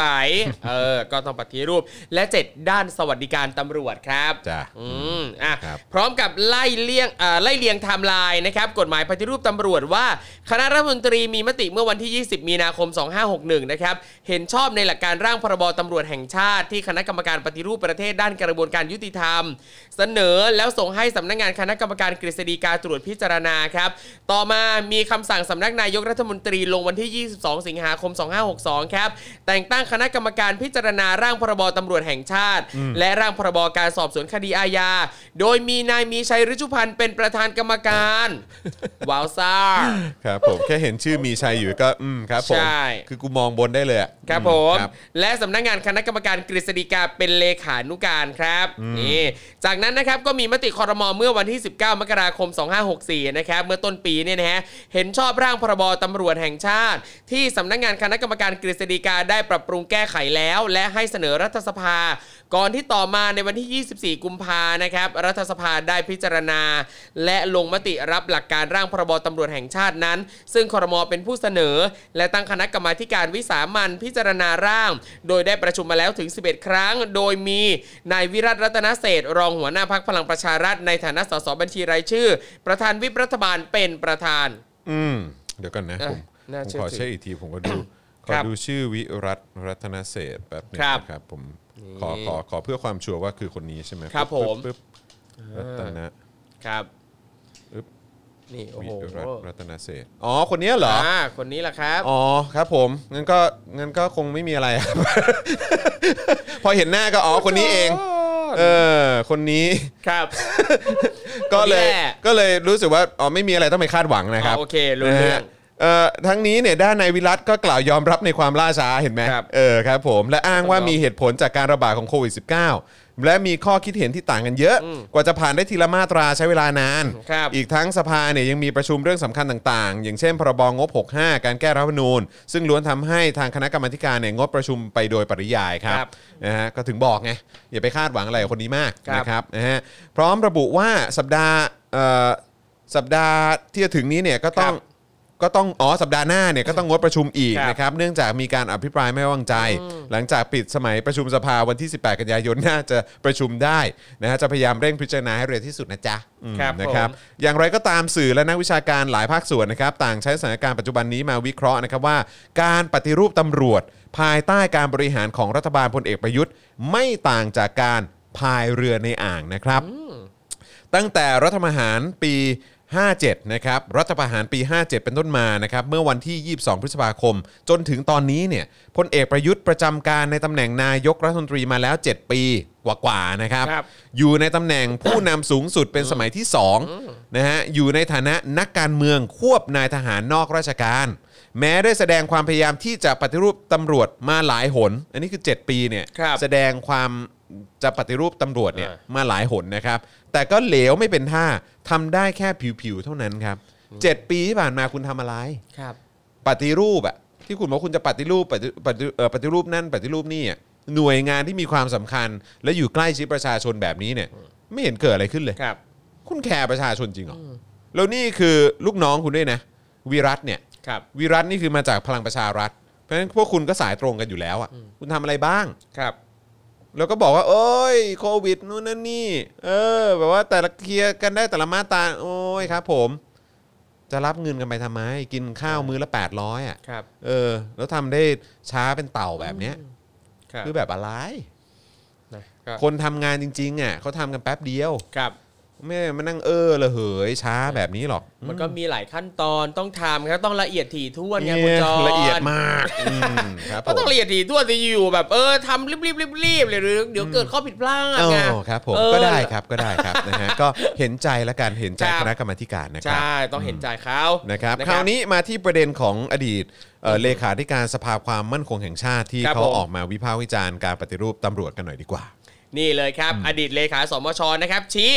ถ้าประยุทธ์ยังอยู่ ปฏิรูปตำรวจไม่มีวันเกิดขึ้น อืม ย้อน 7 ปีมีดีแต่พูดอื้อหือนี่เลยครับ เมื่อวันที่ 28 สิงหาคมที่ผ่านมานะครับพลโทพราดอนพัฒนถาบุตรเลขานุการคณะกรรมการพิอ่าคณะกรรมการกิจการพิเศษ พักเพื่อไทย อดีตเลขาธิการสภาความมั่นคงแห่งชาติหรือสมชนะครับ ก็ได้แสดงวิวาทะตรงไปตรงมาเกี่ยวกับการปฏิรูปตำรวจที่เหมือนพายเรือในอ่างเช่นกันครับ โดยได้กล่าวว่าปัจจุบันนะครับพฤติการการปฏิบัติหน้าที่ของเจ้าหน้าที่ตำรวจ ได้แสดงออกถึงความไม่เป็นมืออาชีพ ไม่ว่าจะเป็นกรณีการปฏิบัติการสลายการชุมนุม ที่ไม่เป็นไปตามหลักสากล หรือจะเป็นกรณีล่าสุดก็คือเคสพ่วมกับโจที่เรียกได้ว่าเลวร้ายสุดๆ เรื่องนี้นะครับทำให้สังคมส่งเสียงเรียกร้องดังสนั่น ให้เร่งปฏิรูปองค์กรตำรวจอย่างพลิกโฉมโดยเร็ว ทั้งนี้พลโทพระดอนกล่าวว่าตราบใดที่รัฐบาลสืบทอดอำสืบทอดอำนาจ ยังคงบริหารประเทศอยู่ การปฏิรูปตำรวจก็เป็นได้แค่ความฝัน เพราะ 7 ปีที่ผ่านมาประจักษ์ชัดแล้วว่า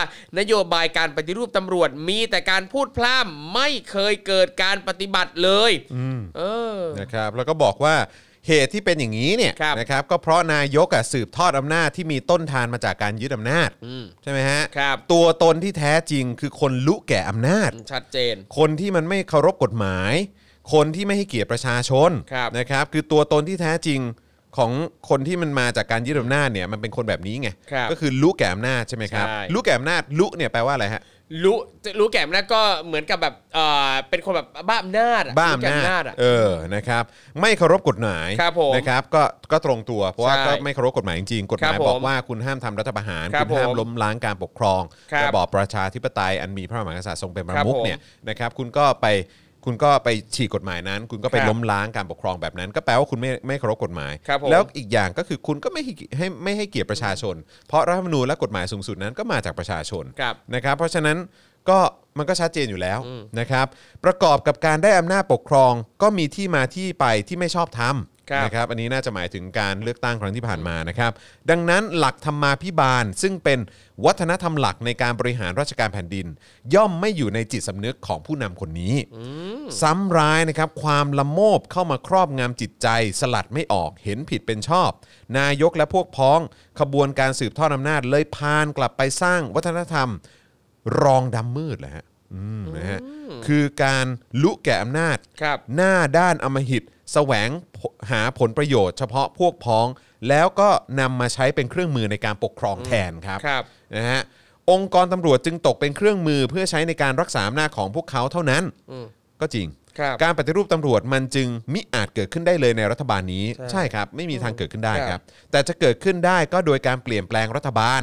ดังนั้นประเด็นการปฏิรูปตำรวจจึงถูกนำมาเป็นเชื้อปะทุอย่างดี เพิ่มเติมอีกตัวหนึ่งนะครับที่จะจูงใจให้คนออกมาร่วมขบวนการคาร์ม็อบคอเอาทั่วประเทศ ร่วมขับไล่นายก สืบทอดอำนาจ ในวันอาทิตย์ที่ 29 สิงหาคมนี้ เอาให้ดังกระหึ่มสนั่นเมืองยิ่งขึ้นครับ ครับผม เอาละก็เดี๋ยวคอยติดตามแล้วกันนะครับ ครับ นะก็ก็น่าสนใจนะครับคือ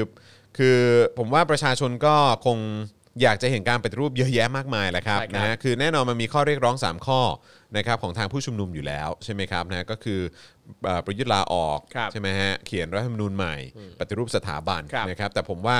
ไอ้ไอ้คำว่าปฏิรูปเนี่ยนอกจากจะมีเรื่องของสถาบันเข้ามาเกี่ยวข้องแล้วเนี่ยผมว่าสิ่งที่เชื่อมโยงไปถึงเอ่อด้วยเนี่ยก็ต้องมีปฏิรูปกองทัพ ครับ ปฏิรูปกระบวนการยุติธรรมนะครับไปจนถึงปฏิรูปตำรวจนั่นเอง ครับผม อันนี้เป็นเรื่องที่ที่เราที่เราคงจะไม่ไม่ไม่ผลักดันให้มันเกิด ครับ ขึ้นไม่ได้นะครับ ครับ นะฮะต้องช่วยกันผลักดันให้มันเกิดขึ้นได้จริง ใช่ครับ ซึ่งสิ่งที่เราอ่าต้องการจะปฏิรูปเนี่ยเอาจริงๆก็คือหลายอย่างนะครับ ซึ่งอย่างที่บอกไปครับทั้งหมดทั้งมวลเนี่ยตราบใดที่ยังเป็นรัฐบาลนี้เนี่ยโอกาสจะปฏิรูปเนี่ยยากมากเลย เพราะมันชัดเจนว่าเขามีผลประโยชน์ร่วมกันนะครับ ดังนั้นประชาชนอย่างเรานี่แหละ ต้องออกมาเปล่งเสียงเรียกร้องกันมาก ๆนะครับ มากกว่านี้อีก ๆ แล้วผมถามถามถามครูทอมหน่อย ครับ อเอาเอาเฉพาะประเด็นนี้ก่อนละกันนะครับ ประเด็นก็คือเรื่องของตำรวจเนี่ย ครับ คือทัศนคติของครูทอมกับตำรวจเป็นยังไง แล้วโดยเฉพาะใน 7 ปีที่ผ่านมาแล้วหรือโดยเฉพาะใน 2 ปีที่ผ่านมา ครั ที่ บ เราเห็นการการจับกลุ่มเอ่อประชาชนผู้ชุมนุคมรับผม จำนวนเยอะแยะมากมาย ไปจนถึงเห็นความรุนแรงที่เกิดขึ้นจากคอฝอเอ่อจากเจ้าหน้าที่อะไรแบบ ครับ นี้เนี่ยคือเป็นยังไงฮะคือในในมุมมองของครูทอมเป็นไง ครับผม อาจจะก่อนหน้า อ่าม มาจนถึง 7 ปีนี้ แล้วก็ ครับ ในช่วง 2 ปีนี้ก็ได้นะฮะ คือก่อนหน้าเนี้ยผมก็รู้สึกมาโดยตลอดนะครับว่าเออทุกวงการมันก็มีทั้งคนดีและคนไม่ดีอ่ะเราเราคิดมาแบบเนี้ยนะ เป็นเป็นเป็นแบดแอปเปิล เออเราเราคิดแบบเนี้ยแต่ ป ว่า ลาเน่าหนึ่งตัว เออ จนพอเราอยู่มาเรื่อยเราก็รู้สึกว่าเฮ้ยตำรวจอ่ะมันจะมีคนไม่ดีไม่ได้สิวะ เออ เออ มันเป็นองค์กรที่แบบเป็นที่พึ่งของประชาชนที่ต้องคอยพดุงความยุติธรรมทุกสิ่งทุกอย่าง ดังนั้นจะมีคนไม่ดีแฝงอยู่ในกลุ่มตำรวจไม่ได้ ม เออ นั่นคือพอคิดแบบนี้ปั๊บมันยิ่งรู้สึกว่า เออ ถ้ายังมีคนออกมาพูดว่าตำรวจก็มีทั้งคนดีและคนไม่ดีเนี่ย อันเนี้ยมันยิ่งจะต้องปฏิรูป อืมอืม แล้วก็พออย่างช่วงใกล้ๆมาเนี้ยมันก็จะรู้สึกมากขึ้นนะครับว่าทำไมนะตำรวจที่บอกว่าตัวเองเป็นคนดีอะไรเงี้ย ไม่มายืนข้างประชาชน อืม ทั้งทั้งที่มันเห็นชัดเจนอยู่แล้วว่าประชาชนเนี่ยคือฝ่ายถูกกระทำประชาชนคือเหยื่ออแต่ดันเอาตัวเนี่ยไปเข้าทางฝั่งผู้ทำร้าย แบบเนี้ยมันเลยยิ่งรู้สึกไม่โอเค เราเราน่าเห็นใจตำรวจที่เขาบอกว่าก็ยังมีตำรวจดี ๆ อยู่ เออไหม เพราะว่าคือในมุมผมผมแค่มีความรู้สึกว่า ถ้ามันมีตำรวจที่ดีๆ อยู่จริคงรั ๆ บ เนี่ย คือแล้วเขาเห็นไอ้ความความตำบอลที่แบบว่าเพื่อนในวงในองค์กรเขาทำอ่ะ หรือว่าเพื่อนรุ่นพี่รุ่นน้องในองค์กรเขา ใช่ ทำอ่ะ คือเขาแล้วเขาก็ยังนิ่งเฉยได้ หรือว่าเขาอาจจะแบบโอ้ก็อึดอัดใจนะ แต่ทำอะไรไม่ได้ แบบเนี้ยเรายังควรเห็นใจเขาอยู่ไหมฮะ คืออ่ะเราเนี่ยอ่ะสมมุติว่าถ้าเราเห็นคนทำร้ายอ่ะคนดีจริง ๆอ่ะจะต้องยื่นมือไปช่วย อืม เออ ต้องลุกขึ้นมาแบบ ใช่ ปกป้องต้องลุกขึ้นมาค้าน ใช่ครับ หรือไม่อะสมมุติถ้าเรายังเราไม่สามารถอยู่ในจุดที่เข้าไปช่วยได้ด้วยตัวเองเนี่ย เราก็ต้องไปตามหาคนมาช่วยละแต่อย่างในองค์กรตำรวจเนี่ยเราเห็นเลยว่าตำรวจที่บอกว่าเฮ้ยเราเราเป็นคนดีนะ แต่เขาไม่ทำอะไรเลยอ่ะเขาอาจจะแค่บ่นนิดๆหน่อยๆหรือรู้สึกอยู่ในใจ โดยที่ไม่ได้แสดงออกมาไม่ได้แสดงให้เรารู้ว่าเขาพยายามจะออกมาเรียกร้องพยายามจะมาช่วยประชาชนพยายามจะมาลบล้างความอายุติธรรมต่าง ๆ ไม่มีเลยเราไม่เห็นตรงนั้นเลยอ่ะ อืมอืม ดังนั้นผมรู้สึกเลยรู้สึกว่าเราไม่จำเป็นต้องไปเห็นใจเลย ถ้าเขาออกมาช่วยออกมาแบบเรียกร้องต่างๆ แล้วตำรวจถูกกระทำนั่นนี่นู่นเนี่ยเอออันเนี้ยค่อยค่อยน่าเห็นใจขึ้นมาหน่อย คุณยังคุณยังเชื่อมั่นในตำรวจไทยอยู่บ้างไหม อย่างคือในใจเนี่ยมันก็รู้สึกว่าเราไม่ควรจะหมดหวัง เราไม่ควรจะรู้สึกสิ้นหวังอ่ะ แต่เท่าที่เห็น ก็อยากเหลือเกิน แต่แต่แต่มันก็ยังรู้สึกว่า ถ้าคือตอนเนี้ยเราก็เข้าใจแหละว่า มันก็มีเรื่องอำนาจเรื่องชนชั้นอะไรมากมายอยู่ในองค์กรนั้นนะซึ่งสมมุติว่าถ้าคนส่วนน้อยที่พร้อมจะลุกขึ้นมาเปลี่ยนแปลง ที่ตอนนี้อาจจะยังไม่กล้าเปลี่ยนแปลงอ่ะถ้าเขามีโอกาสได้เจอเพื่อน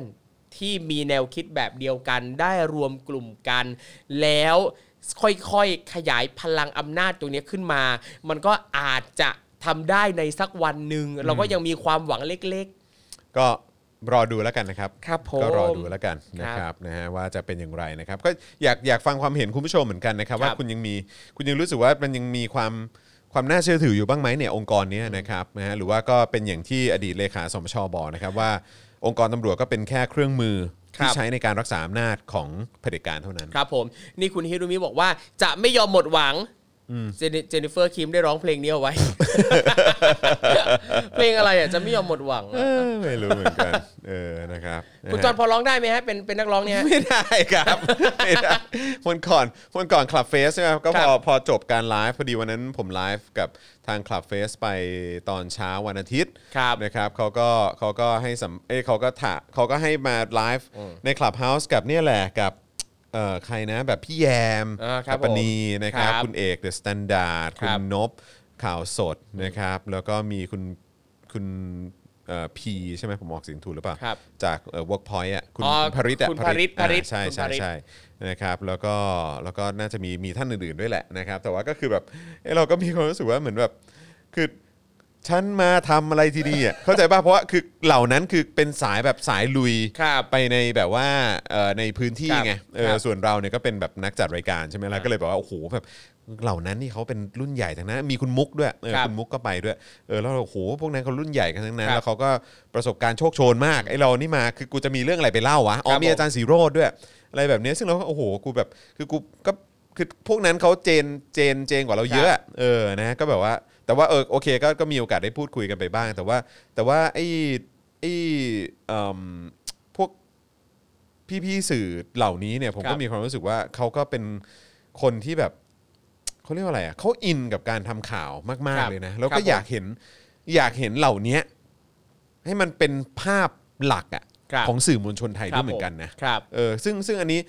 ตำรวจก็คงต้องทำอย่างนั้นนะครับ ใช่ คือมองย้อนกลับไปในในใน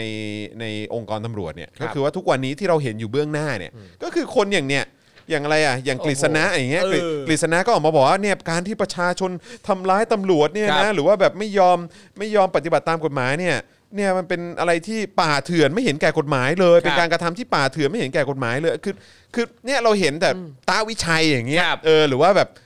เออเออสุวัสด์ใช่ไหมเออผบตรอย่างเงี้ย ครั ก็ บ คือแบบเป็นทรงอย่างเงี้ยแล้วเราไม่ได้เห็นภาพของตำรวจที่เรามีความรู้สึกว่าเออเราแบบ เออ เรามั่นใจอ่ะ ครับ มามานานแล้วอ่ะนะฮะก็เลยแบบ เออ แต่เราอย่าอย่าเพิ่งหมดหวัง ก็จะพยายาม นิดนึงนิดนึง ก็จะพยายามก็ นิดจะนึง พยายาม นิดนึงขอขอขอหวังอยู่ผมขอ ครับ อยาก ผม จะขอหวังก่อนนะ ก็ได้ครับก็ได้ครับ ครับ นะฮะอ้าวคราวนี้มาที่สมาคมทนายบ้างดีกว่านะครับ อ่ะ แถลง เดี๋ยวสิ แถลงการนะครับซัดบิ๊กตำรวจนะครับว่าเฮ้ยทำผิดกฎหมายซะเองนะเนี่ยปมการแถลงข่าวของอดีตผู้กำกับโจ้ ครับผม นะครับ อ่า นะฮะ ครับ จากข่าวใหญ่เมื่อปลายสัปดาห์ที่ผ่านมานะครับ กรณีการแถลงข่าวการจับกลุ่มพันตำรวจเอกทิติสันอุทธนผล หรือผู้กำกับโจ้นะครับ ผู้ต้องหาย้ำนะครับ ผู้ต้องหา ครับ ในข้อหาร่วมกันฆ่าผู้อื่นโดยทรมาน หรือโดยกระทำทารุณโหดระโหดร้าย เมื่อวันที่ 26 สิงหาคมนะครับ ต่อมาเมื่อวันที่ 28 ก็เอ่อนายนรินทร์พงศ์จีนาพักดิ์นายกสมาคมทนายความแห่งประเทศไทยได้ออกแถลงการณ์ต่อเรื่องนี้ โดยใจความสำคัญของแถลงการณ์ได้ระบุว่า สมาคมทนายความเห็นว่าการแถลงข่าวของสำนักงานตำรวจแห่งชาติมีความไม่เหมาะสม ไม่ชอบด้วยกฎหมาย และอาจเป็นการกระทำผิดต่อกฎหมายเสียเอง สรุปได้ดังต่อไปนี้ครับ สมาคมทนายความแจงแจกแจงนะครับว่าแม้ตามประมวลกฎหมายวิธีพิจารณาความอาญามาตรา7ทับหนึ่งผู้ต้องหาที่ถูกควบคุมตัวจะมีสิทธิต่างๆ อาทิ สิทธิในการพบและปรึกษาทนายความเป็นการเฉพาะตัว มีสิทธิที่จะให้ทนายความหรือผู้ซึ่งตนไว้วางใจเข้าฟังการสอบปากคำตนได้ในขั้นในชั้นสอบสวน มีสิทธิที่จะได้รับการเยี่ยมหรือติดต่อกับญาติได้ตามสมควรเป็นต้น แต่สำหรับการให้สัมภาษณ์ของผู้ต้องหาที่ผ่านมา ยังไม่เห็นว่าเป็นประโยชน์แก่คดี เพราะย่อมจะมีลักษณะเป็นการแก้ตัว หรือชักจูงสังคมให้เห็นใจ หรือคล้อยตามคำแก้ตัวของตน หรือสร้างความชอบธรรมให้กับกระให้กับการกระทำความผิด หรือให้สัมภาษณ์ผิดไปจากข้อเท็จจริง เพื่อประโยชน์แห่งคดีของตนทำให้สัมภาษณ์ดังกล่าวอาจมีอิทธิพลเหนือความรู้สึกของประชาชน เหนือพนักงานสอบสวน หรือผู้เสียหาย หรือพยานซึ่งจะถูกกดดันจากกระแสสังคม อันจะทำให้การดำเนินคดีเสียความยุติธรรม ก็ที่พูดมาก็เป๊ะหมดเลยนะฮะ ครับ เป๊ะหมดเลยนะครับ นอกจากนี้เนี่ยนะครับก็ยังมีระบุอีกนะครับว่าการที่รองผู้บัญชาการตำรวจภูธรภาค ครับ 6พลตำรวจตรีเอกลักษณ์ลิ้มสังกาดเนี่ยนะครับแถลงว่าผู้ต้องหารายนี้เนี่ยนัดให้มารับตัวที่สพแสนสุขนะฮะจังหวัดชลบุรีในช่วงบ่ายของวันที่ 26 สิงหาคม 64 โดยมีรถยนต์เก๋งสีขาวนำตัวผู้ต้องหามาส่ง แต่ตนไม่ได้สังเกตและไม่ได้จำทะเบียนรถดังกล่าวนั้นเนี่ยเห็นว่าผู้ต้องหารายนี้นะครับหลบหนีการจับกลุมหลายวัน โดยหลบหนีมาจากจังหวัดนครสวรรค์จนมาถูกจับที่จังหวัดชลบุรี จึงอาจมีผู้ช่วยเหลือและให้ที่พำนัก โดยซ่อนเร้นหรือโดยช่วยผู้ต้องหาด้วยประการใด เพื่อไม่ให้ถูกจับกลุ่ม อันเป็นความผิดตามประมวลกฎหมายอาญามาตรา 189 ดังนั้นผู้ขับขี่และรถยนต์ที่นำตัวผู้ต้องหามาส่ง ให้รองผู้บัญชาการตำรวจภูธรภาค 6 จึงเป็นพยานหลักฐานอันสำคัญแห่งคดี ที่พนักงานสอบสวนจะต้องสอบสวนให้ได้ความดังกล่าว การที่รองผู้บัญชาการตำรวจภูธรภาค 6 อ้างว่าไม่ได้สังเกตและจำหมายเลขทะเบียนรถไม่ได้ จึงไม่อาจเข้าข่ายเป็นการช่วยเหลือผู้กระทำความผิดนะครับ จึงอาจเข้ อ๋ออ๋อ ข่ย จึงอาจโทษทีฮะ โอเคครับ จึงอาจนะครับเข้าข่ายเป็นการช่วยเหลือผู้กระทำความผิด ครับ ให้ความช่วยเหลือแก่ผู้ต้องหาไม่ให้ถูกจับกลุ่มอันเป็นความผิด ฐานผู้สนับสนุนตามมาตรา 86 และ 189 แห่งประมวลกฎหมายอาญาเออว่ะเออจริงด้วย ครับ คือถ้าถ้าพูดแบบนี้มาเนี่ยมัน เนอะ มันแปลว่า เอ้า ใช่ นี่คือจะจะตามไหมอ่ะ ครับ เพราะก็ถ้าคนที่ขับรถมาส่งอ่ะก็ต้องรู้เห็นกับการช่วยเหลือ ใช่ การหลบหนีนี้สิ ครับ ซึ่งการช่วยเหลือในการหลบหนีเนี่ยมันก็ผิดกฎหมายนะ ครับ หรือแบบเขาไม่รู้ข่าวหรือเปล่าไม่ได้ดูข่าว โอ้ อะไรเลย แต่ได้ข่าวว่าในวันนั้นหรือว่าวันก่อนหน้านั้น ครับ เนี่ยก็เอ่อผู้กำกับโจ้ก็มีการเดินทางไปพบกับเอ่อตำรวจชั้นผู้ใหญ่เพื่อปรึกษาด้วยนะครับ ผม จำได้ว่ามีมีข่าวพูดออกมาเป็นไทม์ไลน์ออกมาว่าเขา ครับ ทำอะไรบ้าง ครับผม นะครับก็มีเห็นแบบหลบไปปรึกษาผู้ใหญ่อะไรทักอย่างที่แบบมีมีประสบการณ์อะไรแบบเนี้ยเหล่านี้นับว่าช่วยเหลือในการหลบหนี ใช่ หรือเปล่า เนอะ นะครับ ครับ สมาคมทนายเนี่ยยังชี้อีกนะครับว่าผู้ต้องหาในคดีนี้เป็นนายตำรวจระดับผู้กำกับนะฮะผู้กำกับการหัวหน้าสถานีตำรวจ และการกระทำความผิดเกิดขึ้นในสพเมืองนครสวรรค์ โดยมีผู้ร่วมกระทำความผิดเป็นเจ้าหน้าที่ตำรวจหลายคน อีกทั้งพฤติการต่างๆ ล้วนมีชอบ อาทิเช่นหนึ่งการจับกลุ่มผู้ต้องหาโดยไม่มีบันทึกการจับกลุ่ม ครับ อันนี้ก็ผิดอยู่แล้วป่ะ ใช่ สองซึ่งแม้ว่าจะบอกว่าอ๋อแค่เชิญมาก็ไม่ได้ป่าวะ ครับ นะฮะสองซ้อมทรมานและฆ่าผู้ต้องหาสามทำลายหลักฐานแห่งคดี ครับ เอ่อซึ่งอันนี้ก็เบื้องต้นก็คงจะต้องเกี่ยวข้องกับตัวคลิปวิดีโออะไร ครับผม ต่างๆใช่ไหมครับ หรือว่า ครับ แม้กระทั่งศพอะเนาะ ครับ เออนะครับสี่ไม่แจ้งเหตุแก่พนักงานสอบสวนและห้าครับไม่ปฏิบัติตามกฎหมายเรื่องการชันสูตรพลิกศพเป็นต้น ครับโอ้โหชัดเจนนะครับ อีกทั้งการอ่ากระทำความผิดเนี่ยนะครับ ได้เกิดขึ้นตั้งแต่วันที่ 4 สิงหาคม เออ 2564 แต่นะโอ้โหนานมากนะ นาน เป็นแบบสองสามสัปดาห์นะ สี่ กว่า หรื เรื่อ อง ห้า จะ อะ แด ไรง ประมาณเนี้ยแหละเออ ครับ เข้าใจว่าสี่นะเอ ครับ อ ผม แต่ว่ากว่าจะมาแดงนี่ก็แบบเท่าไหร่ยี่สิบกว่า ใช่ เออ โอ้โห เกิดเรื่องเกิดตั้งแต่วันที่ 4 สิงหาคม แต่ไม่ปรากฏว่าพนักงานสอบสวนสพเมืองนครสวรรค์เนี่ยได้มีการดำเนินคดีกับผู้ต้องหา และผู้ร่วมกระทำความผิดทันทีที่เกิดเหตุ ทั้งที่เกิดเหตุในสถานีตำรวจเองด้วย ในทางกลับกันนะครับกลับมีการช่วยเหลือโดยปกปิดการกระทำความผิด และทำลายพยานหลักฐาน เจ้าหน้าที่ตำรวจของสพเมืองนครสวรรค์จึงเป็นผู้มีส่วนได้เสียและเป็นผู้กระทำความผิดซะเอง ก่อนจะทิ้งท้ายว่าดังนั้น หากให้พนักงานสอบสวนสพเมืองนครสวรรค์เป็นผู้รับผิดชอบดำเนินคดี ย่อมจะเสียความเป็นธรรม จึงควรให้กองบังคับการกองปราบปรามเป็นผู้รับผิดชอบดำเนินคดีกับผู้กระทำความผิดทุกราย ย้ำว่าทุกรายนะครับที่เกี่ยวข้องกับคดีนี้ เพื่อกู้วิกฤตศรัทธาของประชาชนที่มีต่อสำนักงานตำรวจแห่งชาติ และสร้างความเชื่อมั่นให้กับประชาชนต่อไป ตอนนี้ตอนนี้ใครใครเป็นใครเป็นเฮดของกองปราบฮะ ไม่แน่ใจเหมือนกันนะ เราเช็คได้ไหมฮะ กองปราบปรามตอนนี้ตอนนี้ใครใครเป็นใครเป็นแบบเฮดอะอยากรู้มากเลยอะเออ ต้องใช้คำว่าอะไรฮะกองปราบ เออวิเออดูได้ไหมเออ อยากรู้ว่าตอนนี้ใครเป็น ครับ เขาเรียกว่าอะไรเป็นผู้บัญชาการใช่ไหม ผู้ผู้บริหารองค์กรไงฮะ ผู้บริหารองค์กรก็คืออาสุวัตแสงนุ่มผู้ เป็นผู้บังคับการ เอ่ออกองบังคับการปราบปราม ผู้บังคับการปราบปรามคนปัจจุบันก็คืคอรับ พลตำรวจตรีสุวัตแสงนุ่มนะฮะ อืมครับ ขอดูขอดูขอดู รูปหน่อยได้ไหมฮะ ครับพลตำรวจตรีสุวัสด์แสงนุ่ม คือบางทีจำชื่อไม่ค่อยเป๊ะนะ ครับ แต่ว่าเวลาเห็นหน้าก็อ๋อคนนี้ อ่า เออ เนี่ย นะ คน ครับ นี้แหละจำไว้ แต่เหมือน จำ ว่า ไไ อันนี้อันนี้คือล่าสุดหรือว่า หรือว่ายังเป็นข้อมูลเก่า อยากรู้มากเลยอะอ๋อคนใหม่ใช่ไหมว่าที่เหรออ๋อแต่นี่มันปี ว่า 63 ที่ นี่ ตอนปี 63แปลว่าอ่ะ เออ ตอนนี้ก็น่าจะเป็นคนปัจจุบันแล้วนะ อืม ก็อึ๊บเดี๋ยวก่อนนะแล้วแล้วรูปเมื่อกี้คืออะไรฮะ ขอดูอีกทีเอ่อ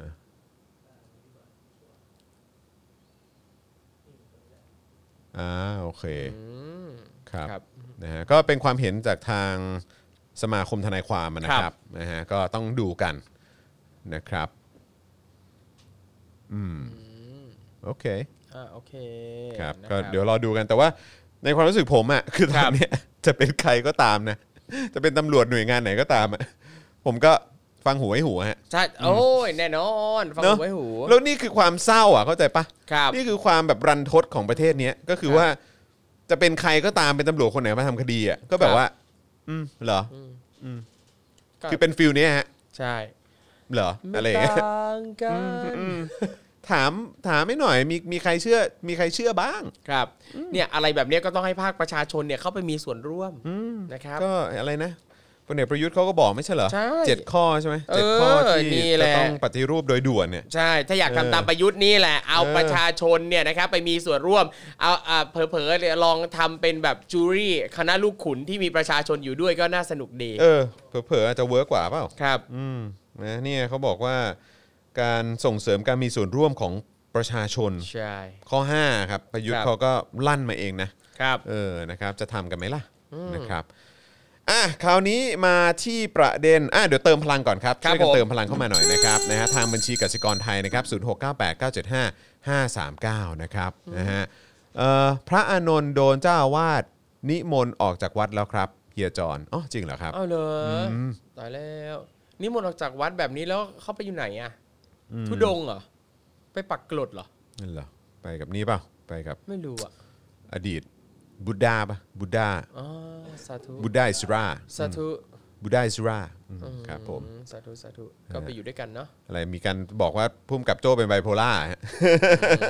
ไม่หรอกมั้งคือจะอ้างกันอย่างนี้เลยเหรอ เออนะครับอ้าวงั้นระหว่างนี้คุณผู้ชมเติมพลังเข้ามาก่อน ครับ ผมขอวิ่งเข้าห้องน้ำแป๊บหนึ่งนะครับ ได้เลยครับ เออนะครับ แล้วก็ช่วงนี้เดี๋ยวอยู่กับครูทอมแป๊บหนึ่งนะครับ ครับผม นะฮะไปไปนอนโรงแรมแทนเฮ้ยบ้าไม่หรอก จริงเหรอจะไปนอนโรงแรมจริงเหรอ ครับ เออนะครับ อ่า ฝากฝากคุณผู้ชมกับครูทอม ได้ครับได้ครับอ่าถ้างั้นช่วงนี้ผมขอโฆษณาเสื้อผมนะครับ นี่ อ้าว นี่เห็นป่ะ ฝากอะไรอะ ตักบาทอย่าถามทอม เออ แรงบันดาลใจ นี่อันนี้เนี่ยเป็นแรงบันดาลใจจากนักเรียนไทยทั่วประเทศที่ไม่สามารถเข้าถึงการศึกษาที่เขาต้องใช้จินตนาการบนความไม่รู้ เห็นไหม เจ๋ง เออ เช่นแบบสมมติดักบาทอย่าถามเด็กหลายคนจะไม่รู้แล้วว่าอย่าถามอะไรเติมไม่ถูกเติมสำนวนไทยไม่ถูก อ่า อันเนี้ยเป็นเสื้อจากโครงการเนี้ยครับที่มากระตุ้นให้คนได้เห็นว่ามีเด็กอีกมากมายที่ยังไม่สามารถเข้าถึงการศึกษาได้ อืมนั่นแหละนะครับ ก็เป็นโครงการ limited education นะครับผมก็ถ้าใครสนใจนะครับ ก็ลองเข้าไปเสิร์ชหาข้อมูลได้นะครับ ถ้าเราบริจาค 500 บาทก็รับเสื้อไปเลย 1 ตัวนะครับ ที่จะทำเป็นชื่อเราเลยนะครับ อันนี้อันนี้เป็นโครงการของใครอะ โครงการของหน่วยงานไหนนะผมจำชื่อไม่ได้ละ เออแต่ว่าไม่อ่าไม่ไม่ใช่ของปปชแน่นอนนะครับ คนละโครงการกับอ่าพูดต้านโกงนะครับ พูดหยุดโกงนะครับ คนละอันนะครับ ทุกคนไว้ใจผมได้นะครับ ผมเช็คข้อมูลแล้ว แต่ว่าเดี๋ยวเนี้เรากลับมาเราก็จะมาพูดถึงอะไรนะไอ้ เออโครงการ ของรัฐที่ เออ นั่นแหละนั่นแหละนะครับ เดี๋ยวกลับมาเดี๋ยวกลับมา ครับผมนี่นะครับอ่ะโอเคนะครับ นี่อันนี้เสื้อผมนะครับ ทุกคนก็ลองไปหาดูได้นะครับ อันนี้ก็จะเห็นว่าก็มีศิลปินหลายท่านนะครับ ที่สวมเสื้อตัวนี้นะครับ แล้วก็เล่าถึงที่มาของโครงการนี้นะครับอันนี้ผมอ่ะแอบอ่านให้ฟังนิดนึงนะครับ นี่ ก็คือเขาบอกว่า เ เอ่อนี่คือเสื้อที่สนับสนุนเรื่องการศึกษานะครับเขาบอกว่าจินตนาการหรือคุณภาพการศึกษาเนี่ยไม่เท่าเทียมกันนะครับ อย่างสุภาษิตที่อยู่บนเสื้อเนี่ยนะครับถ้าเราลองดูนะครับโพสต์ใน Instagram ของศิลปินหลาย ๆ ท่านเนี่ยก็จะเป็นสำนวนที่แตกต่างกันไปนะครับแล้วก็จะเติมเป็นชื่อของศิลปินท่านนั้นลงไปนะครับเขาบอกว่าสุภาษิตนี้ได้แรงบันดาลใจมาจากเด็กนักเรียนด้อยโอกาส เพราะความเหลื่อมล้ำทางการศึกษาทำให้เด็กนักเรียนด้อยโอกาส ต้องเติมคำตอบของสุภาษิตและสิ่งต่าง ๆ อีกมากมาย ด้วยจินตนาการบนความไม่รู้นะครับ ไม่ใช่แค่เรื่องสุภาษิตเท่านั้นแต่ยังมีอีกหลาย ๆ เรื่องครับที่เด็ก ๆเขามีจินตนาการเขาอยากจะใช้จินจินตนาการของเขาแต่พอจินตนาการนั้นตั้งอยู่บนความไม่รู้ปั๊บทำให้อาจจะ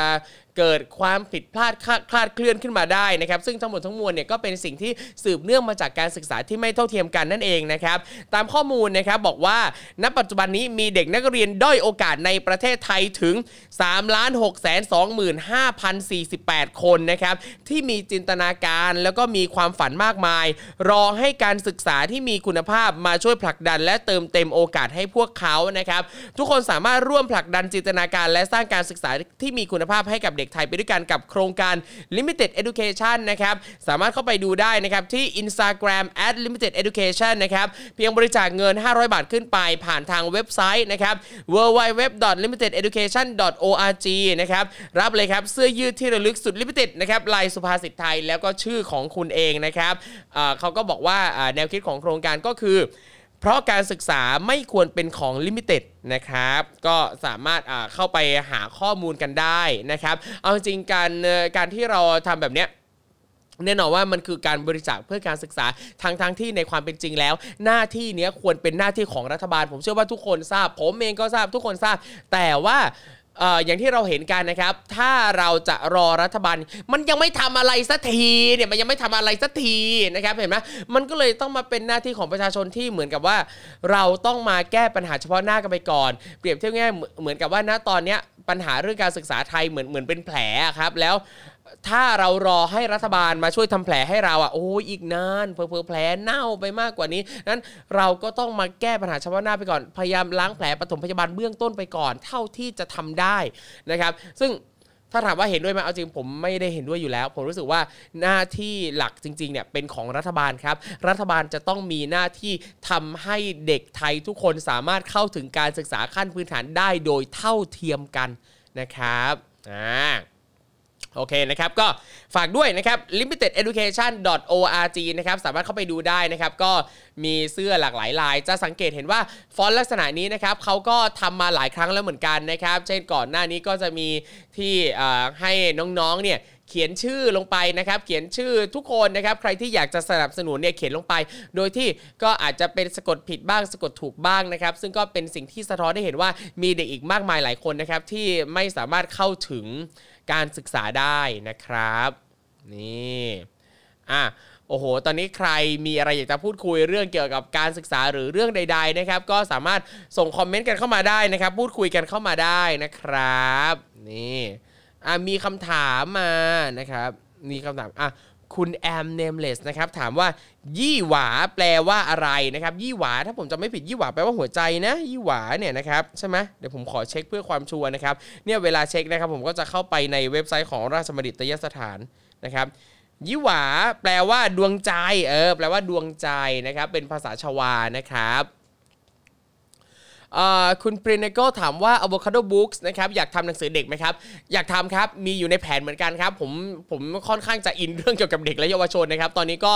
กำลังศึกษาอยู่นะครับ เรื่องเกี่ยวกับหนังสือเด็ก วรรณกรรมเยาวชนนะครับ ซึ่งเราก็ดูอยู่ว่าจะนำเสนอคอนเทนต์ในลักษณะไหนดี แล้วก็อีกอย่างหนึ่งที่ผมตั้งใจครับก็คือจริง ๆ อยากจะทำหนังสือเด็กที่ราคาไม่แพงนะครับ เพราะว่า คือเราเองก็สนใจอ่านงานลักษณะเนี้ยเยอะๆมากนะครับ แล้วก็เห็นว่าหนังสือเด็ก หนังสือภาพสำหรับเด็กเนี่ยนะครับ แพงมาก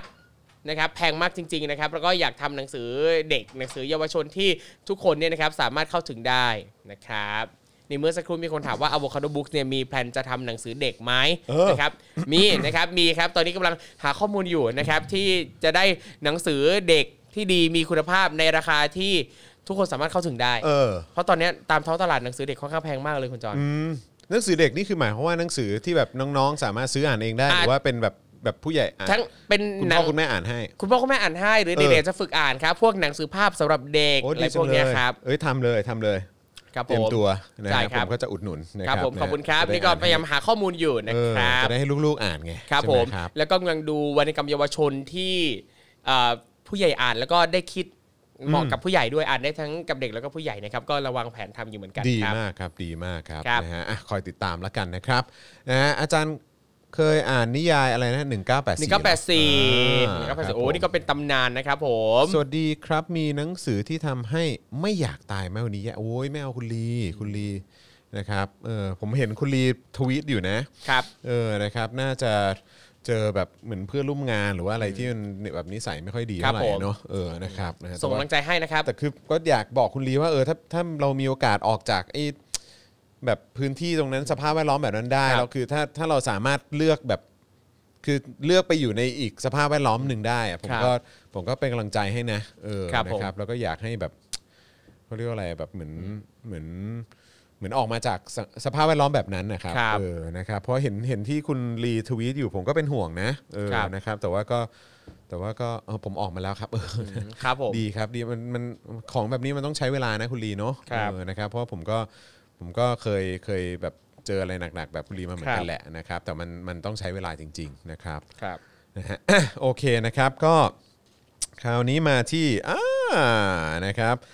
สื่อคงรอกันอยู่นะครับ นะฮะสื่อคงรอกันอยู่เซเลบต่างๆ ก็คงรอกันอยู่เพจ ครับ ดังต่างๆ ก็คงรอกันอยู่นะครับ เพราะว่ารัฐบาลเตรียมจ่าย5ร้าเอ่อ569 ล้าน เพื่อรณรงค์โควิดครับ จ้างเพจดังเซเลบ99 ล้าน ล็อกคอคนหนุนรัฐบาลนะครับ ทีวีรอรับเงินเพียบเลยนะครับ ก็ฝากช่อง Spoke Dark ด้วยนะครับ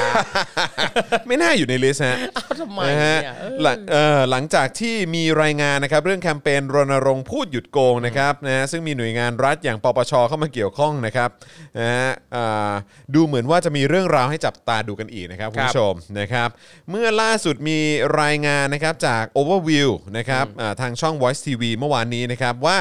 รัฐบาลกำลังจะจ้างเหล่าคนดัง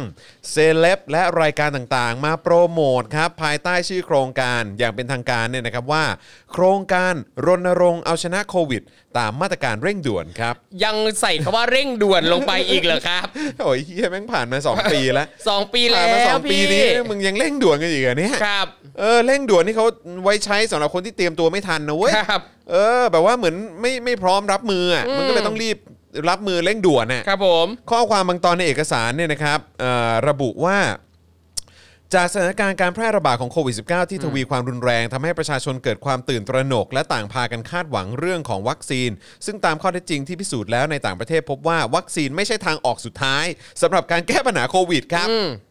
เพราะวัคซีนไม่สามารถป้องกันและเอ่อป้องกันการติดเชื้อไวรัสโควิด -19 ได้ การฉีดวัคซีนเป็นเพียงการกระตุ้นให้ร่างกาย สร้างภูมิคุ้มกันต่อเชื้อไวรัส ช่วยลดความรุนแรงของอาการ หากติดเชื้อและลดลดอัตราการเสียชีวิตได้เท่านั้น ซึ่งข้อความข้างต้นเนี่ยสัมพันธ์กับวัตถุประสงค์ของการรณรงค์ที่ต้องการส่งเสริมให้ประชาชนรู้วิธีการใช้ชีวิตอยู่กับโควิด -19 อ้าวแล้วถ้าเกิดคนไม่ได้ฉีดวัคซีนล่ะครับ ครับ แล้วเขาจะอยู่กับเขาจะอยู่กับโควิด -19 ได้ยังไงฮะแล้วเราต้องเป็นวัคซีนที่ดีด้วยนะฮะ ครับ ไม่ใช่วัคซีนที่ไม่การติดไม่การตายอ่ะ ครับ แบบนี้เนี่ยมันก็คือวัคซีนที่ไม่การติดและไม่การตายอะครับบางยี่ห้ออะฮะ ครับ บางยี่ห้อที่คนไทยคุ้นเคยเนี่ยครับนะฮะผมว่ามันน่าจะเป็นสาเหตุที่ทำให้มันไม่สามารถป้องกันการติดเชื้อโควิด -19 ได้ ครับ แล้วคุณจะมาเหมารวมบอกว่าวัคซีนเนี่ยมันไม่ใช่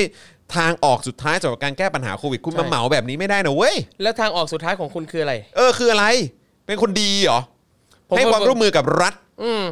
เผด็จการ คือไม่อยากจะ ต็พูที่รด งี้ เลย หร ว่าแบบทางออกสุดท้ายในมุมของคุณคือความตายเลยครับ ที่จะ เออ แก้ปัญหาโควิด ป้องกันโควิดได้อะคื ะไรของมึง ถ้าไม่อยากเป็นก็ตายตายๆไปซะแบบนี้เหรอจะบอกแบบนี้เหรอ เออ มึงพูดอะไรของมึง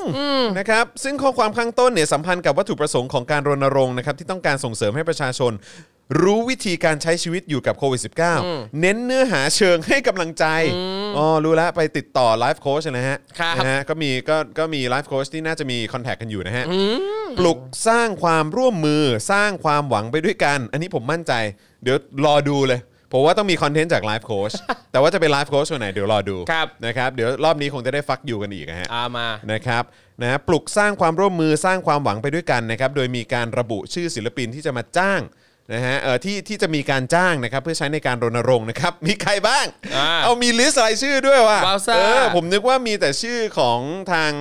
ช่องหรือ ครับ ว่าบริษัทเท่านั้นนะครับ เอ้า ผม มีชื่อศิลปินด้วยเหรออมาฟังกันดูครับมีใครบ้าง ครับ เบิร์ดธงชัยครับตูนบอดี้สแลมครับ ครับ ปูพงศิษฐ์ครับ อ่า และศิลปินอื่นๆ ทั้งลูกทุ่ง ลูกกรุงเพื่อชีวิต และศิลปินรุ่นใหม่ทั้งหลายครับ โอ้หน่อยอยากเห็นเลยนะครับว่าจะมีรายชื่อใครบ้างนะครับ ว้าว เอาจริงนี่กลัวใจบ้างปรากฏว่าสปายเปิดมาเจอทิลลี่เบิร์ดทีแมนดาว ก็ต้องมาดูกันก็ต้องมาดูกัน ครับผม นะครับ อาจารย์ซิโรธคล้ามไพบูลย์ผู้ดำเนินรายการนะครับ ได้ระบุว่าสื่อได้รับเอกสารที่เกี่ยวพันกับการใช้งบประมาณประอ่าประชาชนกว่า 500 569 ล้านบาท ซึ่งการใช้งบประมาณส่วนนี้กำลังจะถูกนำเข้าคอรมอภายในต้นสัปดาห์หน้า เป็นเอกสารที่ทำให้เห็นว่ากำลังจะมีการจัดสรรงบประมาณที่สรุปได้ว่าสำนักงบประมาณจะเป็นผู้โอนให้ศูนย์ราชการ โดยต้องผูกพันงบให้ทันภายใน 30 กันยายน 2564 ครับภายในสิ้นเดือนหน้านะครับต้องจัดการงบให้เสร็จนะครับ ต้องเคลียร์งบนี้ให้เสร็จ ใช่ ข้อมูลที่ทางรายการเรียบเรียงไว้ ชี้ให้เห็นว่าเงินงบประมาณจะถูกนำไปใช้สร้างกิจกรรมต่างๆ 6 กิจกรรม 6 กิจกรรมนี้นะครับจะจัดในช่วงเดือนกันยายนนี้ถึงมีนาคมปีหน้านะครับจำแนกออกเป็น 6 กิจกรรมดังนี้ครับ 1. ผลิตและเผยแพร่สปอตทางวิทยุและโทรทัศน์ 100 ล้านบาท ว้าว ชอบความเป็นแบบเลขกลมๆอะง่าย เอออยากรู้จังว่าบริษัทไหนจะได้ไปรอบนี้ ๆ ครับ นะฮะ นะซาสปอกดาร์กรอดูอ่ะสองนะครับ ผลิตและเผยแพร่ผ่านสื่อโฆษณาออนไล น์ อันเนี้ย100 ล้านบาทอืมสามครับ ผลิตเพลงและสื่อโซเชียลมีเดียผ่านศิลปิน ดารา และผู้มีอิทธิพลทางความคิด 99 ล้านบาท มึงก็ยังแบบว่ายังจะให้ทำเพลงเนาะ ใช่ กูถามจริงมันมีเพลงจากกิจกรรมมันไหนบ้าง หรือว่าจากการรณรงค์ไหน ครับ บ้างที่มันยังที่คนยังติดหูจนถึงทุกวันเนี้ย ค มัน รับ ยังมีเหรอ อืมเนี่ยแล้วอย่างตอนนี้ในในเอกสารเนี่ยเขาก็บอกเลยว่าศิลปินดาราอินฟลูเอนเซอร์ KOL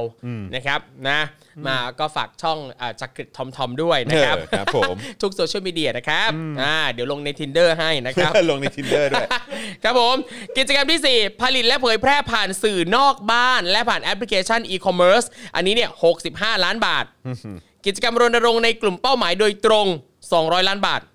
รายงานผลการประเมินโครงการภาพรวม 5 ล้านบาท โอ้โหนี่การ เดี๋ยวนะ รายงานผลเนี่ยห้าล้านเลยเหรอ การรายงานผลการประเมินโครงการภาพรวมนี่ 5 ล้านบาทเลยเหรอฮะ เออพี่จะรายงานยังไงงั้น ไม่แล้วการการการประเมินผลทำไมต้อง ค มี รับ ต้องมีตังค์ด้วยอะเยอะขนาดเนี้ย หรือแบบอ่าเช่นอาจจะต้องไปลงพื้นที่ทำวิจัยกระจาย ก็ ให้ ก็ห้าล้านเลยเหรอ อืม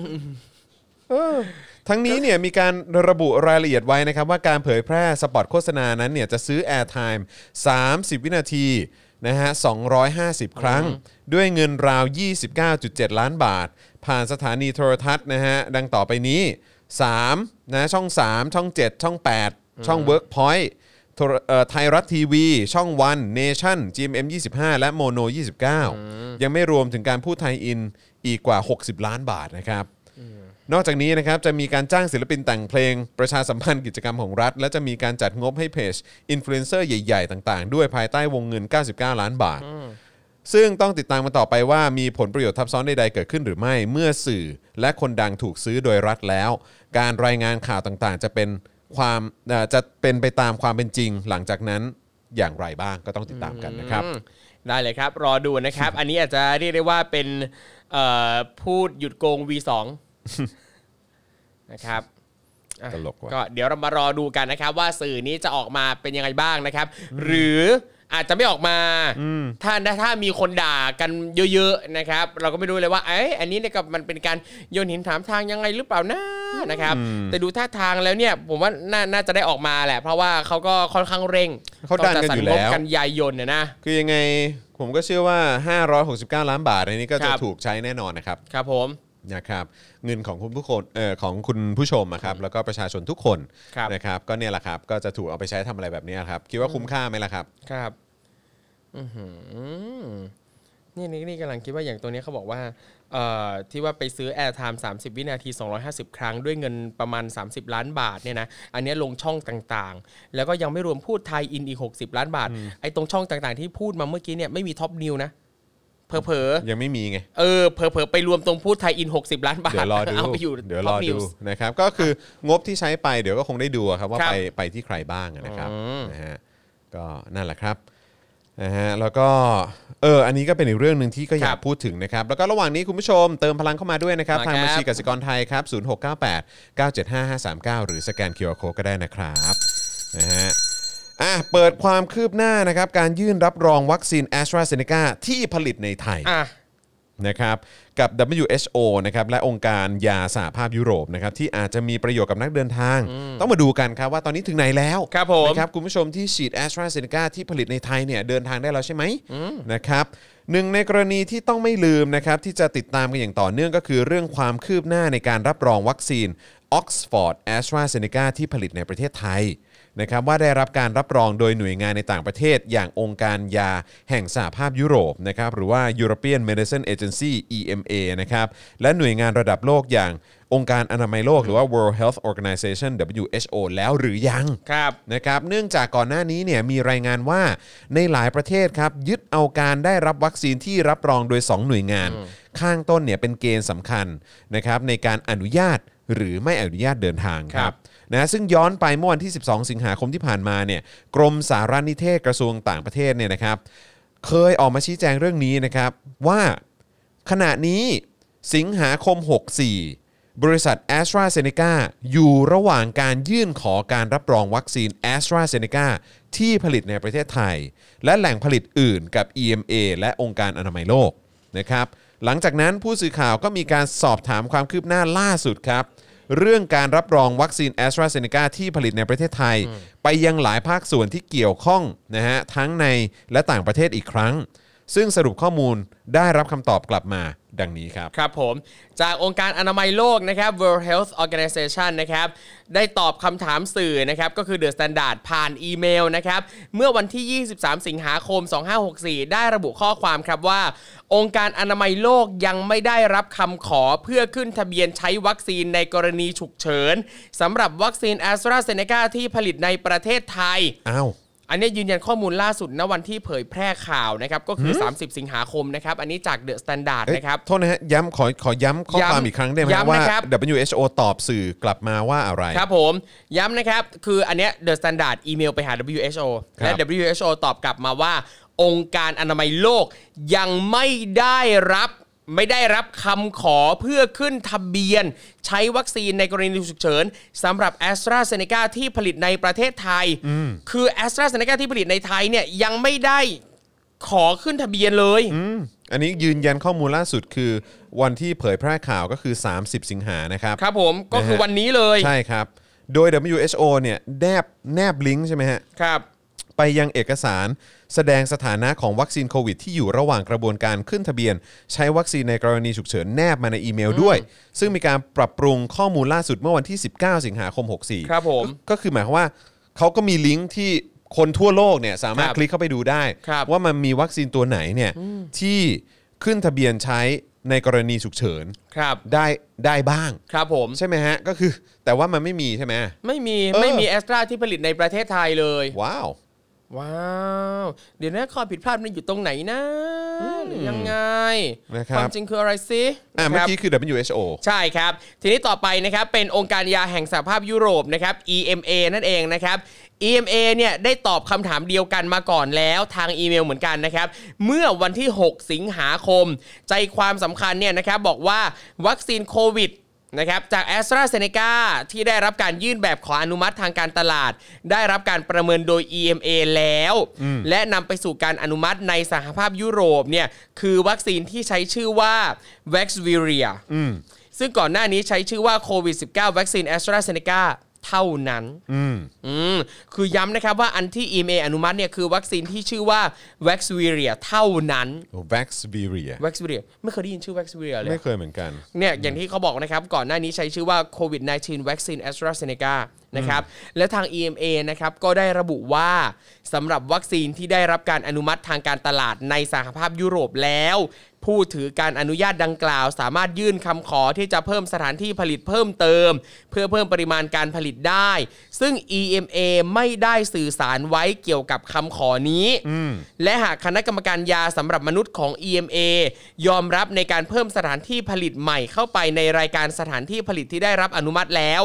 EMA จะอัปเดตข้อมูลผลิตภัณฑ์วัคซีนดังกล่าวบนเว็บไซต์ของ EMA อืม อืม